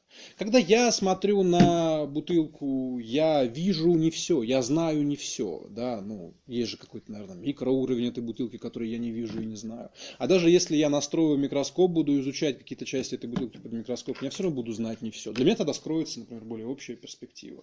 От, от меня скроется вот этот взгляд, а с помощью которого я сейчас смотрю на бутылку. Как бы я ни менял свой ракурс, постоянно какие-то оттенки объекта будут уходить ходить, как айсберг. Харман постоянно пользуется этой замечательной метафорой айсберга. Любой объект это айсберг. Мы всегда видим что-то. Но для того, чтобы мы видели что-то, для того, чтобы у нас был какой-то один ракурс, обязательно что-то другое должно уходить под воду. Так устроен мир. Для него все так устроено. Мы сами для себя так устроены. Харман в этом смысле сам не, не до конца понимает, как мне кажется, насколько он кантианец. Потому что, в принципе, он здесь пересказывает Канта. Проблема была в том, что у Канта мир все-таки был поделен на два. Да? У него было мышление, а были вещи в себе. А Харман, он как бы мультиплицирует эту картину. Для него просто каждый объект в мире становится одним таким кантовским миром, поделенным на два. Каждый мир есть и явление некоторое, и вещь в себе. Все, все в мире есть. И явление, и вещь в себе. И мы для себя, и явление, и вещь в себе. И, кстати, Кант был с этим совершенно согласен. Для Канта мы сами были некоторые вещи в себе. Мы себя до конца не знали. Вот в чем дело. Отсюда его критика практического разума, его размышления о свободе и так далее. И тому подобное. А очень-очень на пальцах. Но это два тезиса, в которые можно так запихнуть объектно-ориентированный э, подход. Плоская антология, все объекты и все объекты частично доступны, частично скрыты. Вот э, Мортон сразу же сходу говорит нам, что он является сторонником этого подхода. И в принципе, э, иногда вы можете обнаружить где-нибудь, я не знаю, в других книгах, там, в статьях в интернете, что когда речь идет об объектно-ориентированной антологии, там через запятую Мортона, как правило, тоже, ну, перечислят. Понятно, что первый всегда будет Харман, вторым, скорее всего, будет э, Леви Брайант, наверное, там будет там э, Багост, и Мортон с какой-то высокой долей вероятности тоже будет записан в объектно-ориентированной антологии. Хотя вот считается, что у него все-таки своя тема, темная экология. Ну, не а, смотрите, вот он дальше, э, я опускаю, чтобы не заговариваться на этот счет, но э, кое-что сейчас прочитаю. Он дальше э, продолжает говорить про объектно-ориентированную антологию и добавляет. Эти принципы, ну вот те, которые мы сейчас с вами перечислили, дают нам мир, в котором антропоцентризм невозможен. Поскольку мысль долгое время была теснейшим образом связана с человеком, и поскольку люди были, по сути, единственными, кому дозволялось иметь осмысленный доступ к другим вещам. ООО предлагает нам чудесный мир теней и закоулков, мир, в котором вещи никогда не могут быть целиком и полностью просвечены ультрафиолетом мысли, мир, в котором быть бурсуком, деловито обнюхивающим то, на что вы, человек, задумчиво взираете, это столь же законный способ доступа к вещам, что и у вас. Да? А, конец цитаты. И, наконец, чуть дальше. ООО пытается избавиться от, от антропоцентризма опять, утверждающего, что люди стоят в центре смысла и власти, как и всего остального, а, в скобках говорит он. Такой подход может пригодиться в эпоху, когда нам нужно, по крайней мере, признать значение других форм жизни. Конец цитаты. Вот это тоже важно для сегодняшней нашей повестки. Вот это главное. Вот почему объектно-ориентированная антология заимствованная Мортоном, может оказаться лидирующей теоретической позицией, ну или одной из лидирующих теоретических позиций в современной гуманитаристике, так или иначе по необходимости обращенной к экологии. Есть в ней что-то уже изначально экологичное. Она уже экологична, потому что она убирает вот этот вот разрыв. Потому что она уже ориентирована на то, чтобы пропускать к себе все то, что мы считали там неживым, нечеловеческим и прочее, прочее, прочее. Да? Это такие же объекты, столь же равноправные объекты на плоскости, на плоской антологии, как и мы с вами. Это в принципе уже экологичный подход. Ну, он зашит здесь. Если его развернуть, то, в принципе, это уже будет экологичный подход. А, и отсюда же Мортон выводит какие-то свои базовые представления об экологии. К примеру, он говорит, что основной экологический факт – это взаимосвязанность форм жизни. Вот, в принципе, взаимосвязанность форм жизни уже дана через Хармоновскую плоскую антологию. Да? Все объекты равноправны, все объекты вступают друг с другом в какие-то отношения, эти отношения никогда не, исчерп... не исчерпывающие. Вот вам основной экологический факт по Мортону, действительно. То есть они конвертируются друг в друга. Или еще он говорит, экологическое сознание – это сознание непреднамеренных последствий да, непреднамеренных последствий. Это тоже вшито в объектно-ориентированную антологию, потому что коль скоро объекты в ней частично изъяты, если в них всегда есть вот этот вот, э, вот эта нижняя часть айсберга, этот темный фон, мы в конечном итоге не можем знать, на что на самом деле способен тот или иной объект, что он нам принесет. Что мы принесем себе, мы в конечном итоге тоже не знаем. Это есть непреднамеренные последствия экологическое сознание и сознание непреднамеренных последствий, то есть переводя на язык объектно-ориентированной антологии, это осознание изъятости, непонятности, странности, непредвиденности, что ли, объектов и их действий на нас. То есть все здесь сходится. Все объекты изъяты из прямого доступа, но а, сверху того, это важно, этого, насколько мне известно, в остальной объектно-ориентированной антологии нету. Это мортоновское ноу-хау. Да? Он вводит термин гиперобъект. Гиперобъект. С этим термином есть э, трудности определенные. Но давайте сначала посмотрим, что это такое. Значит, гиперобъект – вещь, пространственно-временной масштаб которой настолько огромен, что мы можем видеть лишь тонкие ее срезы. Гиперобъекты синхронизируются и рассинхронизируются с человеческим временем. Но в конечном счете они заражают все подряд, если мы оказались внутри них. Представьте себе все пластиковые пакеты, какие только есть, говорит Морфин. Все пакеты вообще, все, которые будут когда-либо существовать в каком угодно месте. Такая гора пластиковых пакетов представляет собой гиперобъект, сущность, значительно распределенную в пространстве и времени. Так что за один прием вы, очевидно, можете получить доступ лишь к ее тонким срезам, и подобный способ существования, разумеется, трансцендентен по отношению к простым человеческим режимам доступа и человеческим масштабам. Да? Гиперобъект. В чем, я сказал, что это проблематичное понятие. В чем проблематичность этого понятия? Ну, прежде всего в том, что я уже сказал, в объектно-ориентированной антологии все объекты равнозначны. Поэтому понятие гиперобъекта несколько выбивается из вот этой базовой предпосылки объектно-ориентированной антологии есть, по сути, гиперобъект на языке объектно-ориентированной антологии – это просто еще один объект. То есть, грубо говоря, вот это гипер, оно как-то не очень справедливо добавляется по отношению к каким-то объектам. Почему одни гипер, а другие нет? Внутри объектно-ориентированной антологии все объекты ну, гипер, они все распространяются на необозримые пространства и времена дальше от нас. Да? Ну, хорошо, Мортон здесь, может, немножко отходит от канона. О, но мысль его в общем ясна, да, гиперобъект, а, он связывает прежде всего с нашей человеческой размерностью, с размерностью нашего человеческого доступа к миру. Он говорит, что это такой объект, который а, радикально, решительно выходит за пределы рамок нашего мышления, пространственного, восприятия или временного восприятия и мышления. Да? То есть можно оправдать введение термина гиперобъект, если мы его немножечко так вырвем из общей плоской антологии и привяжем к человеческой размерности, к человеческой чувственности. Потому что, ну понятно, что все объекты, вроде как для нас, по-разному трансцендируют нашу размерность, нашу чувственность. Есть те, которые в большей степени, есть те, которые в меньшей степени. Хотя догма ООО говорит нам о том, что все они в конечном итоге изъяты из полного доступа. Ну, ладно.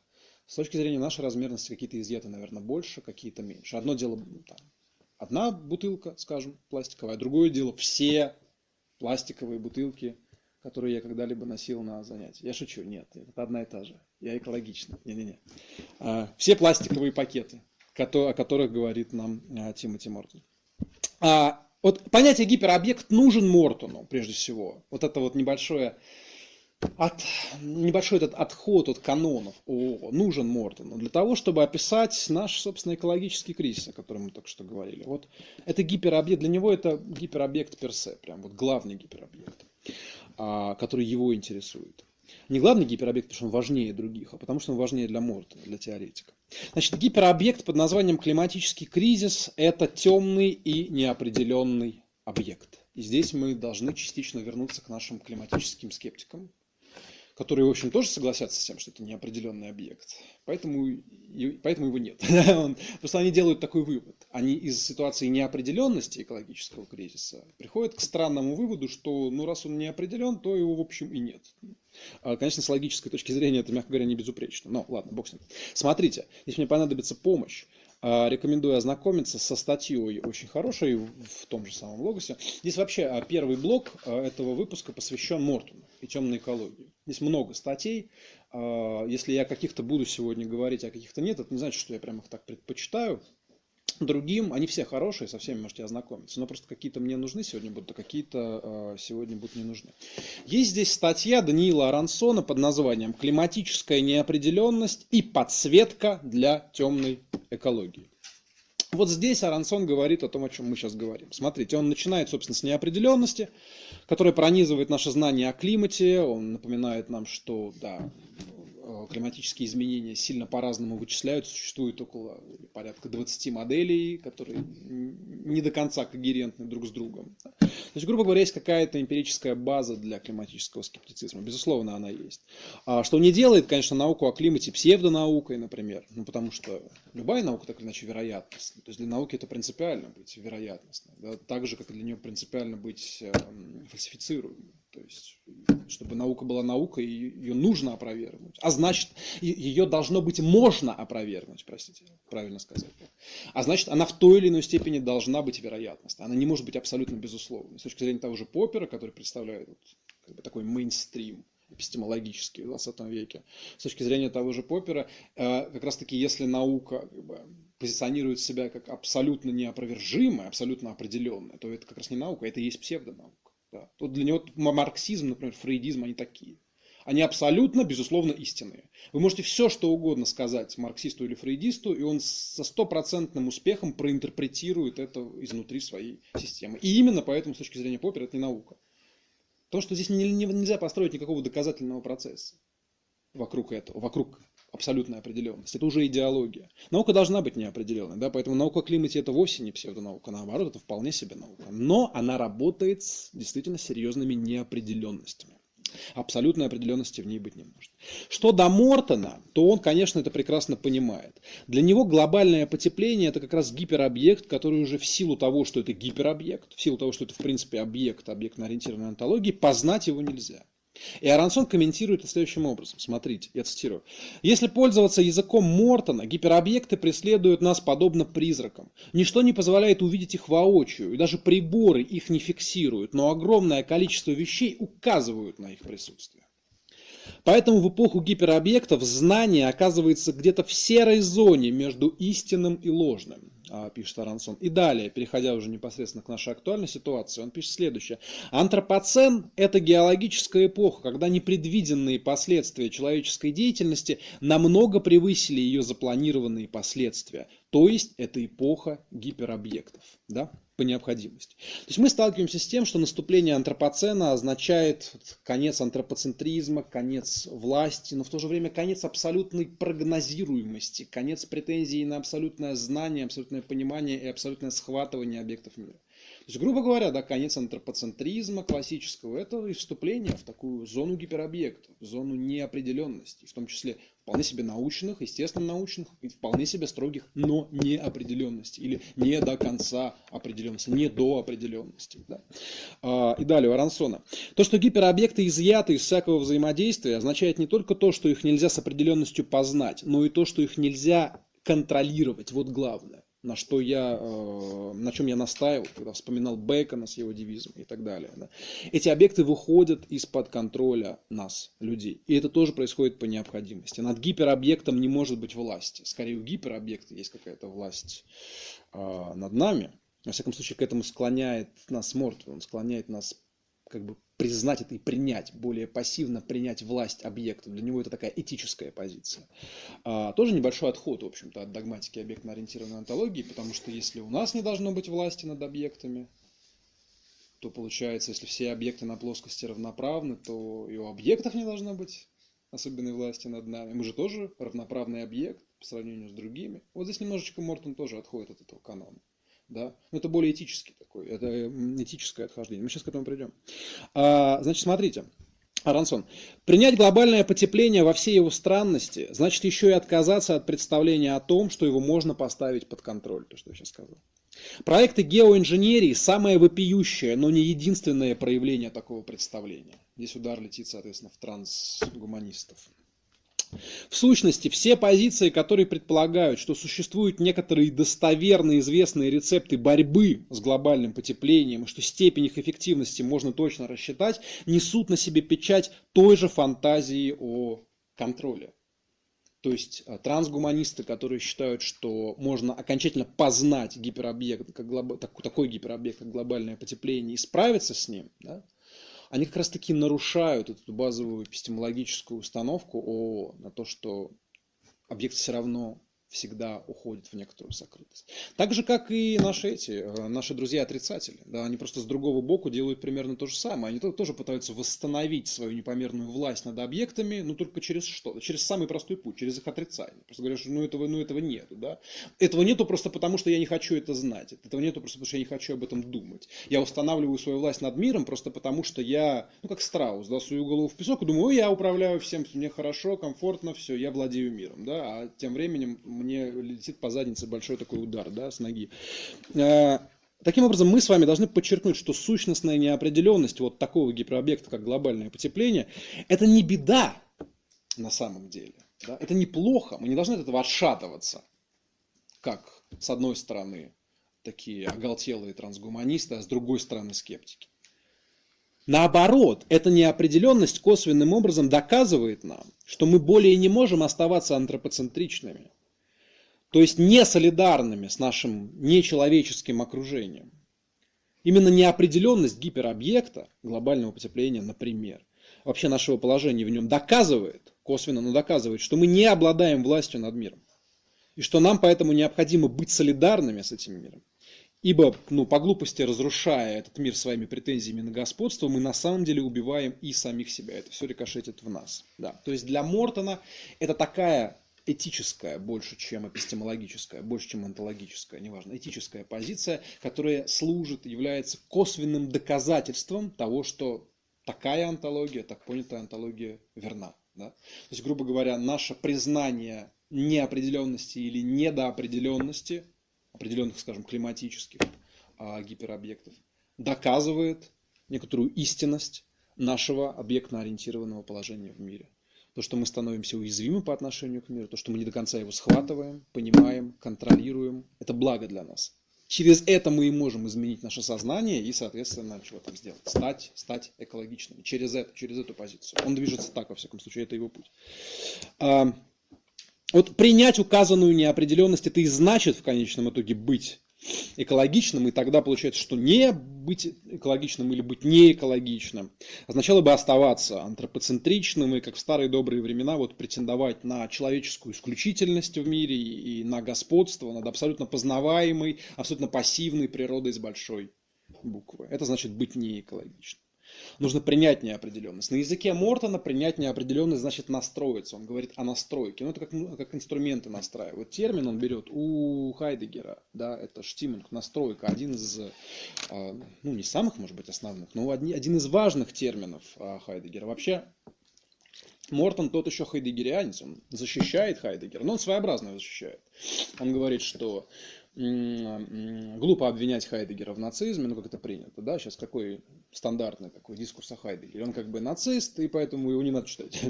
Странно тоже такая логика, это как эти, климат отрицатель, примерно так, так же это работает. Не будем, просто не будем знать, что такое было. Хайдегер, нет, не слышал.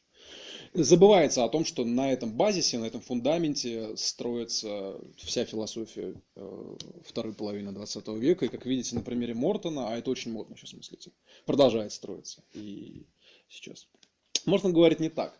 А, глупо обвинять Хайдегера в нацизме, потому что, ну, может, он и был нацист, ну, какого черта, да, это не важно. Если мы будем читать Хайдегера внимательно, окажется, что то, что у Хайдегера написано, да, как раз-таки отрицает, оставляет позади нацизм Хайдегера.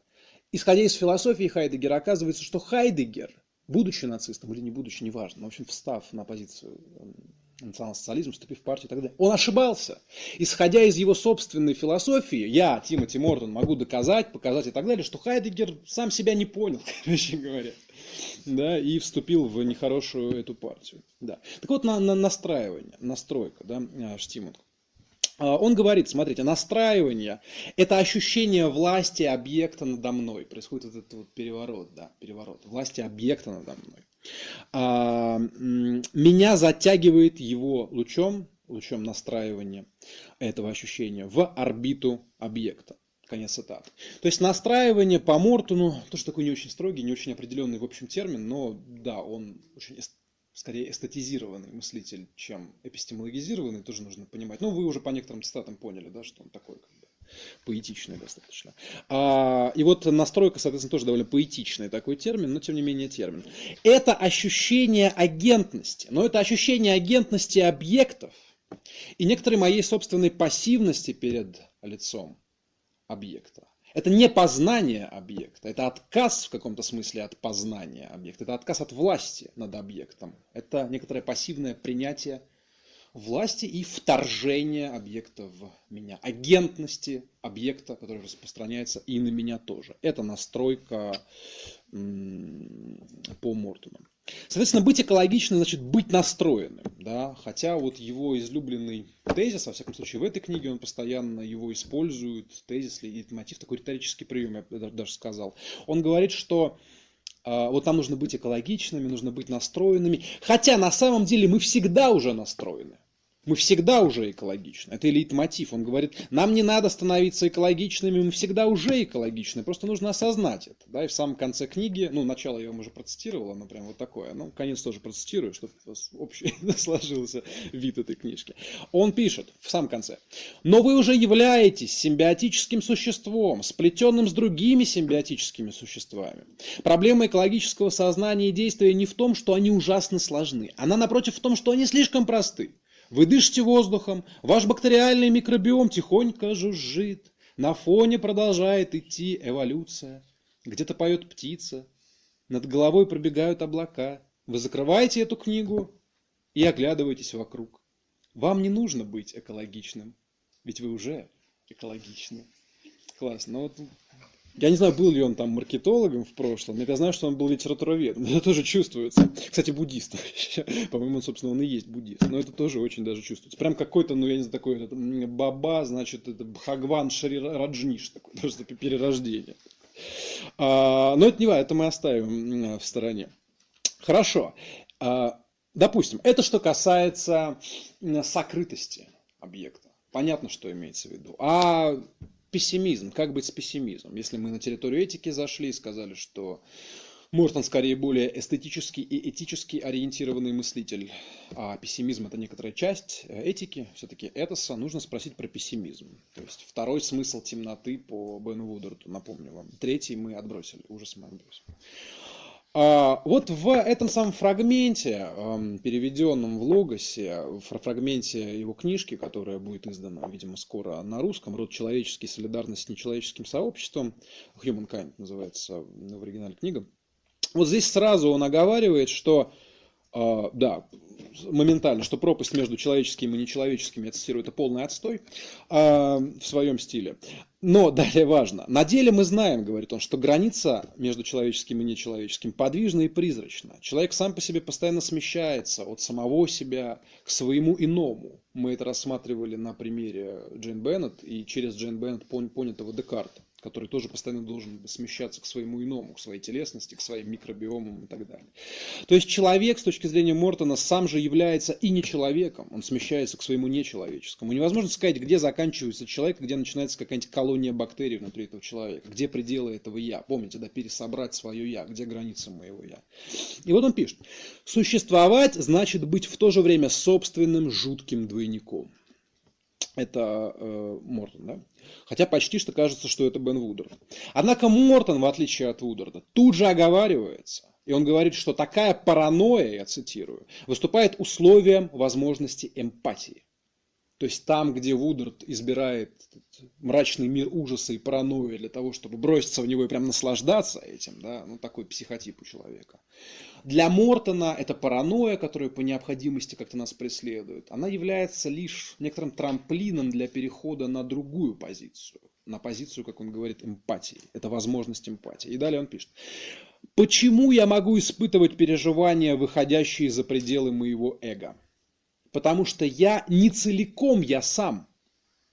Я исполнен лакун, поскольку подобен всему остальному. Я живая и дышащая неисправность, составленная из всевозможных вещей, не являющихся мной. А мы можем добавить, а откуда ты знаешь? Да, являющихся или не являющихся тобой. Граница размыта. Да? Может быть, это ты, может быть, твой микробиом это ты, а может быть и нет. Неопределенность, постоянная неопределенность.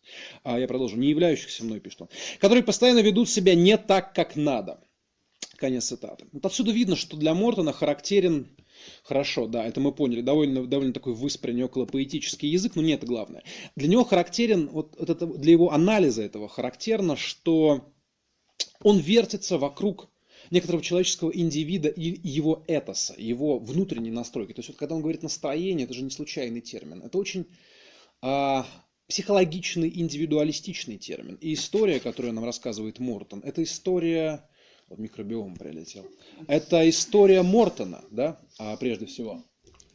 Его личная история. Поэтому она поэтизирована, поэтому она полна каких-то эмоций таких и прочее. Это история человеческого индивида, который тем или иным способом открывает в себе нечеловеческое. То есть мы можем с вами предположить пока что, что темная экология Мортона – это такая достаточно частная история. И переходя к э, финальной фазе нашего сегодняшнего разговора, я скажу, что в этом есть кое-какая проблема. В этом есть определенная проблема. Эта проблема называется политическая экология. А проблема Тимоти Мортона в связи с политической экологией и его темной экологией заключается в том, что его темная экология недостаточно или вообще не политически экологична. Это сильно отличает эту экологию от других экологических проектов современности, от проекта Беннет, скажем, или Латура, просто если обозревать тех, которые у нас здесь на столе лежат. Да? Смотрите. Вот в этом же логосе есть еще одна хорошая статья. Я сказал, что они все хорошие, но к этой я обращаюсь сейчас. А Александра Вилейкиса, он, кстати, по-моему, был, собственно, редактором всего этого темно-экологического блока, то есть он курировал это дело. Статья называется «И целого мира мало. Политическая темной экологии». Такая довольно критическая по отношению к Мортону статья. Вот здесь, э, значит, Великий обращает внимание на то, как искусно Мортон здесь и там игнорирует и обходит своей темной экологии, собственно, политический вопрос. Потому что краеугольный камень его темной экологии, а именно понятие солидарности с нечеловеками, оказывается индивидуальным. частным, индивидуальным для каждого человека, открывающимся в личном опыте. Отсюда эстезис, эстетика, этос, да, личный опыт, прежде всего для Мортона. И Великий э, констатирует, что э, в темной экологии, я протестирую, человеческий актор оказывается привязан к своему опыту. Конец цитаты. И только в этом опыте он, этот человеческий индивид, этот актор у Мортона, может открыться, э, ему может открыться. Это его травматическая зависимость от а, внешних объектов, от нечеловеческого, которая дальше уже служит трамплином для эмпатии и так далее. Но неважно, нам сейчас важно, что речь идет об индивиде, прежде всего. Великий пишет, реальность темной экологии – солидарность, выражаемая в индивидуальном и молчаливом согласии на отказ от общих понятий. Помните, это же действительно у него постоянно прослеживается. Природа с большой буквы, мир с большой буквы, все вот эти вот большие понятия классической философии действительно выбрасываются им ради каких-то частных понятий. Штиминга вот этого хайдегерского и так далее, и так далее. Каких-то образов из поэзии, литературы. А, он как литературовед вообще подступается к своей теме со стороны романтизма, литературы романтизма, пытается показать, как там конструируется природа, образ природы. Я все это, к сожалению, должен оставить сегодня за скобками, просто сообщу вам, что это так. Значит, отказ от общих понятий.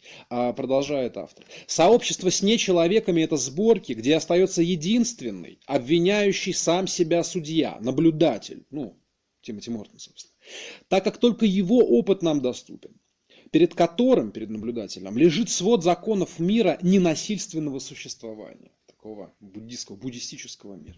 Продолжает цитату. Мортон преодолевает политическое как коллективное, оставляя его на откуп моральным догматам о степенях реальности и понятию о том, что быть травмированным лучше, чем травмировать окружающий мир.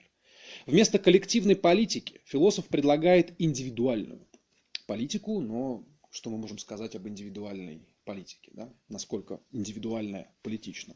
А сейчас об этом скажем. Конечно, автора статьи, собственно, Великиса, такой отказ от политики не устраивает. Он же называет статью «Политическая темная экология». И он ловко ловит Мортона на противоречии, указывая на то, что этот мортоновский отказ от политики – это ведь тоже политический жест. А вот попробуйте это понять. Это, не, это совсем не трудно. Смотрите. Ведь потому, что это жест проведения и переопределения границ, солидарности, да, отчерчивания одних коллективов от других, это уже политический жест. Там, где Тимоти Мортон нам предлагает индивида, на самом деле, исходя из его же собственной философии, никакого индивида нет.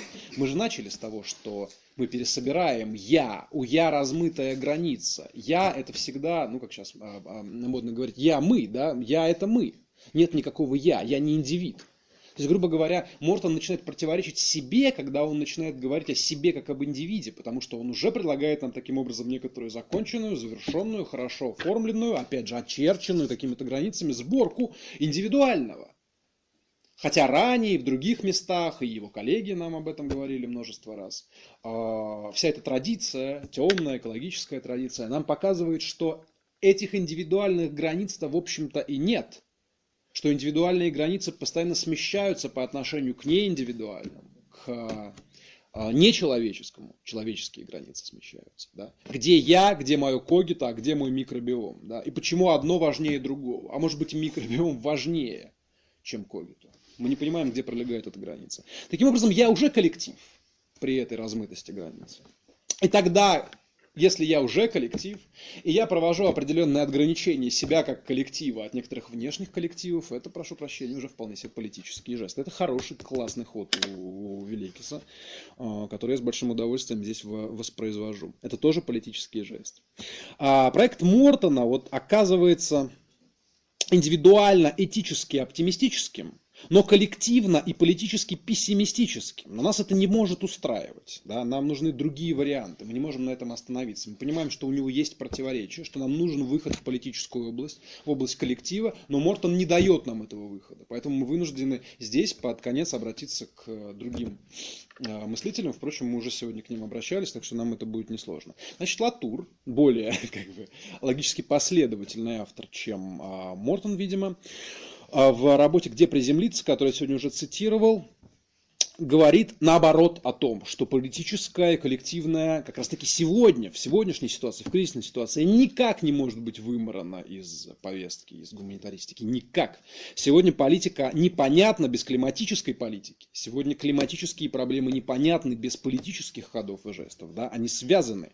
И Латур пишет, наша гипотеза заключается в том, что в политике последних 50 лет невозможно разобраться, не выдвинув вперед и не поставив в центр вопрос климатических изменений и их отрицания отрицания. И наоборот, они переплетаются. Латур в этой книжке, которую я сегодня не взял, да, где приземлиться, предлагает ориентироваться на земное, как на новый политический актор. А, территория, земное как территория, сама стала участником истории для него, стала, как мы понимаем, по нашей климатической повестке, отвечать ударом на удар. И вот земное, территория, все таким образом становится общим делом, ядром политического. А, а само политическое по необходимости становится политической экологией для Латура. И вот он пишет, политика всегда ориентируется на некие объекты, ставки, ситуации, материальные явления, тела, пейзажи, места. Так называемые ценности, которые отстаивают политические акторы, всегда представляют собой ответы на вызовы со стороны некой территории, ожидающей описания. Именно в этом состоит важнейшее открытие политической экологии.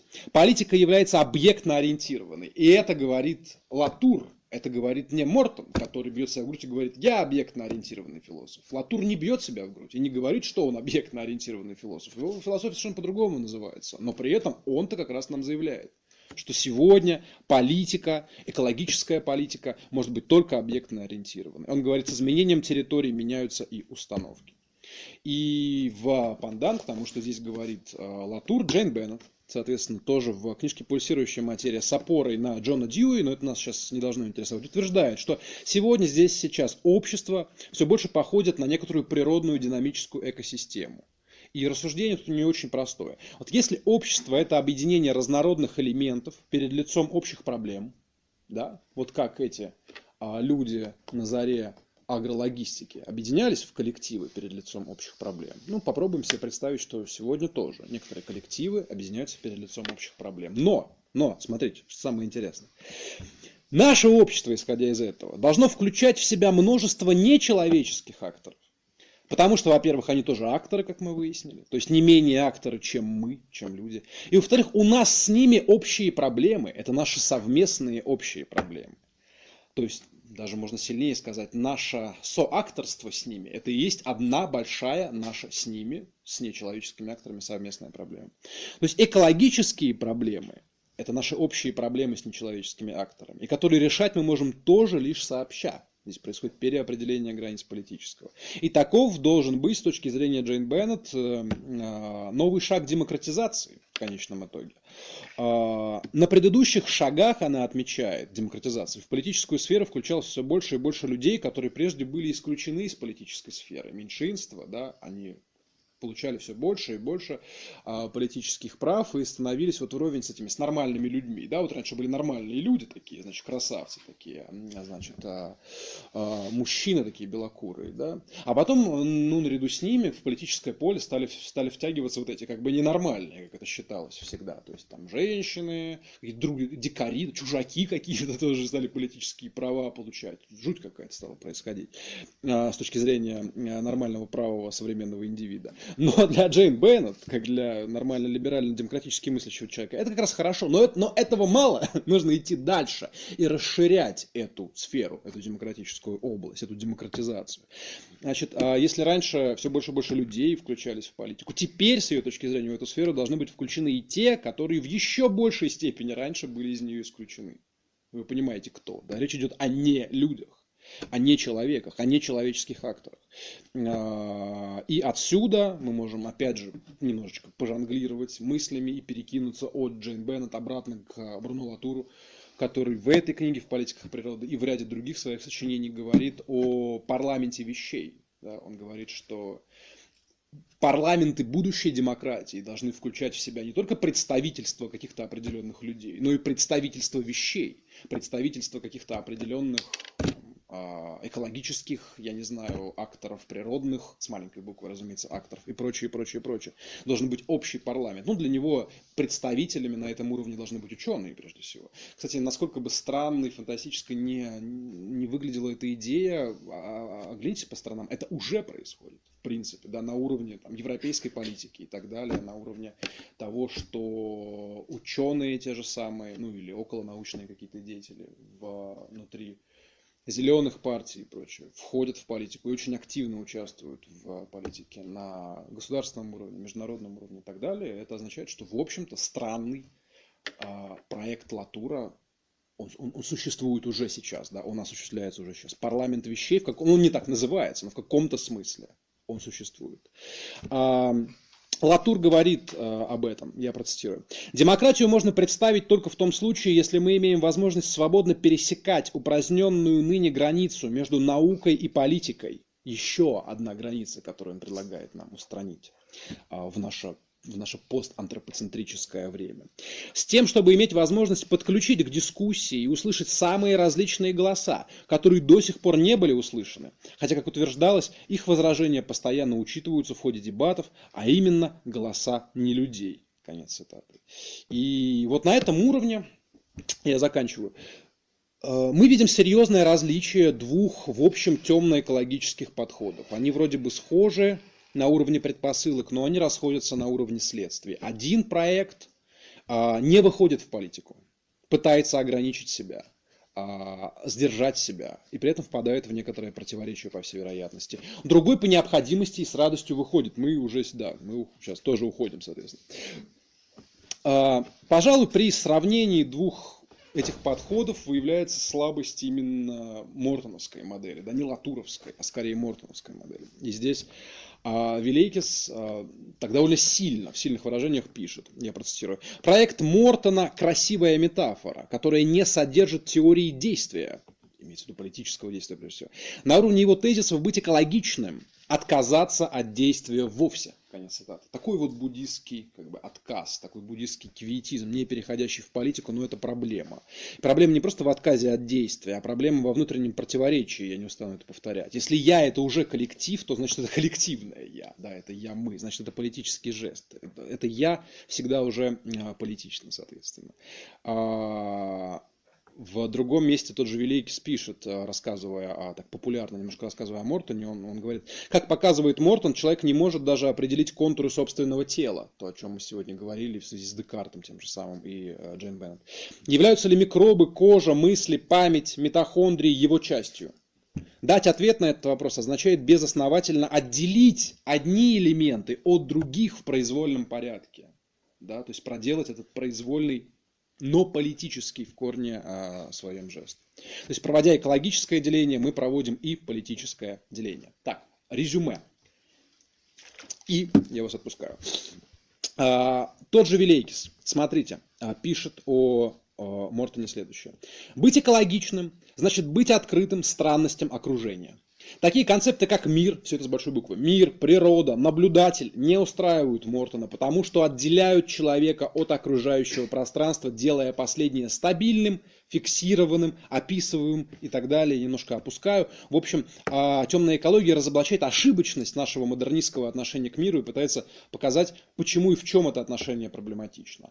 А, главная проблема неотделима от экологии. Это главное для всех наших темных теорий. Они так или иначе все пересекаются с экологической повесткой. Потому что так как они в большей или меньшей степени все построены на, на этой базовой интуиции нарушение границ между человеческим и нечеловеческим, они тем самым уже оказываются экологическими проектами. Да, просто где-то это больше акцентировано, где-то меньше. Человек отделяет себя от мира и думает, что мир на него не влияет, и с миром можно делать все, что угодно, однако и так далее. Да. Это не так. Это не так. И, край, и крайний вариант понимания этого не так, это мортоновский вариант.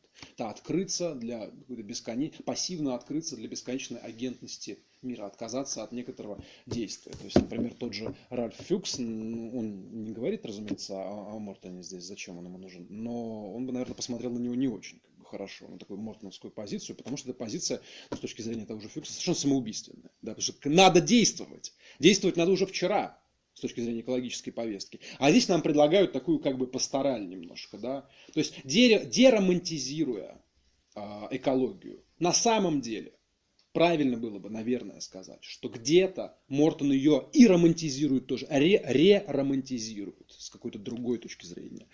А, и а, далее, значит, а, Великий пишет. В широком смысле философия Мортона – это стремление лишить человека божественной перспективы, не извести его с позиции уникального наблюдателя и, как следствие, законодателя к роли еще одного объекта горизонтального существования. Что более важно, принудить его быть уязвимым перед окружающими влияниями, по сути, отказавшись от права на действие, то, что мы сейчас говорили. Мортон схватывает дух времени. Он борется с человеческой исключительностью. Это общая тема всех теории, которую мы называем темными, да, он борется с человеческой исключительностью, говорит о плоскости и равенстве, но усиливает этот тезис, предлагая отказаться от права на действие в целом. Конец цитаты. И тут, однако, и случается, к несчастью, некоторый перекос в другую сторону. Уход от такой абсолютной агентности и активности человека к столь же абсолютной пассивности человека, что тоже, в общем, не совсем, наверное, удовлетворительно. Уход в другую крайность. И в этом смысле, во всяком случае, на уровне политической повестки с, с темой темной экологии, на мой взгляд, эм, лучше справляются Беннет, Латур, к примеру, э, другие авторы, акторы да, теоретического действия. А, хотя почему-то темную экологию прежде всего ассоциируют именно с именем Мортон. Ну, ну, наверное, вот потому что он пишет так классно. А, так красиво, воодушевляюще но иногда есть у него какие-то противоречия. Я надеюсь, это не очень как-то все звучало, звучало гиперкритично, потому что это только в одном пункте проблемы, на самом деле. Очень хороший автор, я рекомендую вам его читать, особенно когда другие книги будут издаваться. Все, дорогие друзья, я заболтался совершенно капитально сегодня. Я был рад вас видеть. Значит, через неделю здесь же, в том же составе. Спасибо вам. Я вас благодарю. Всего хорошего.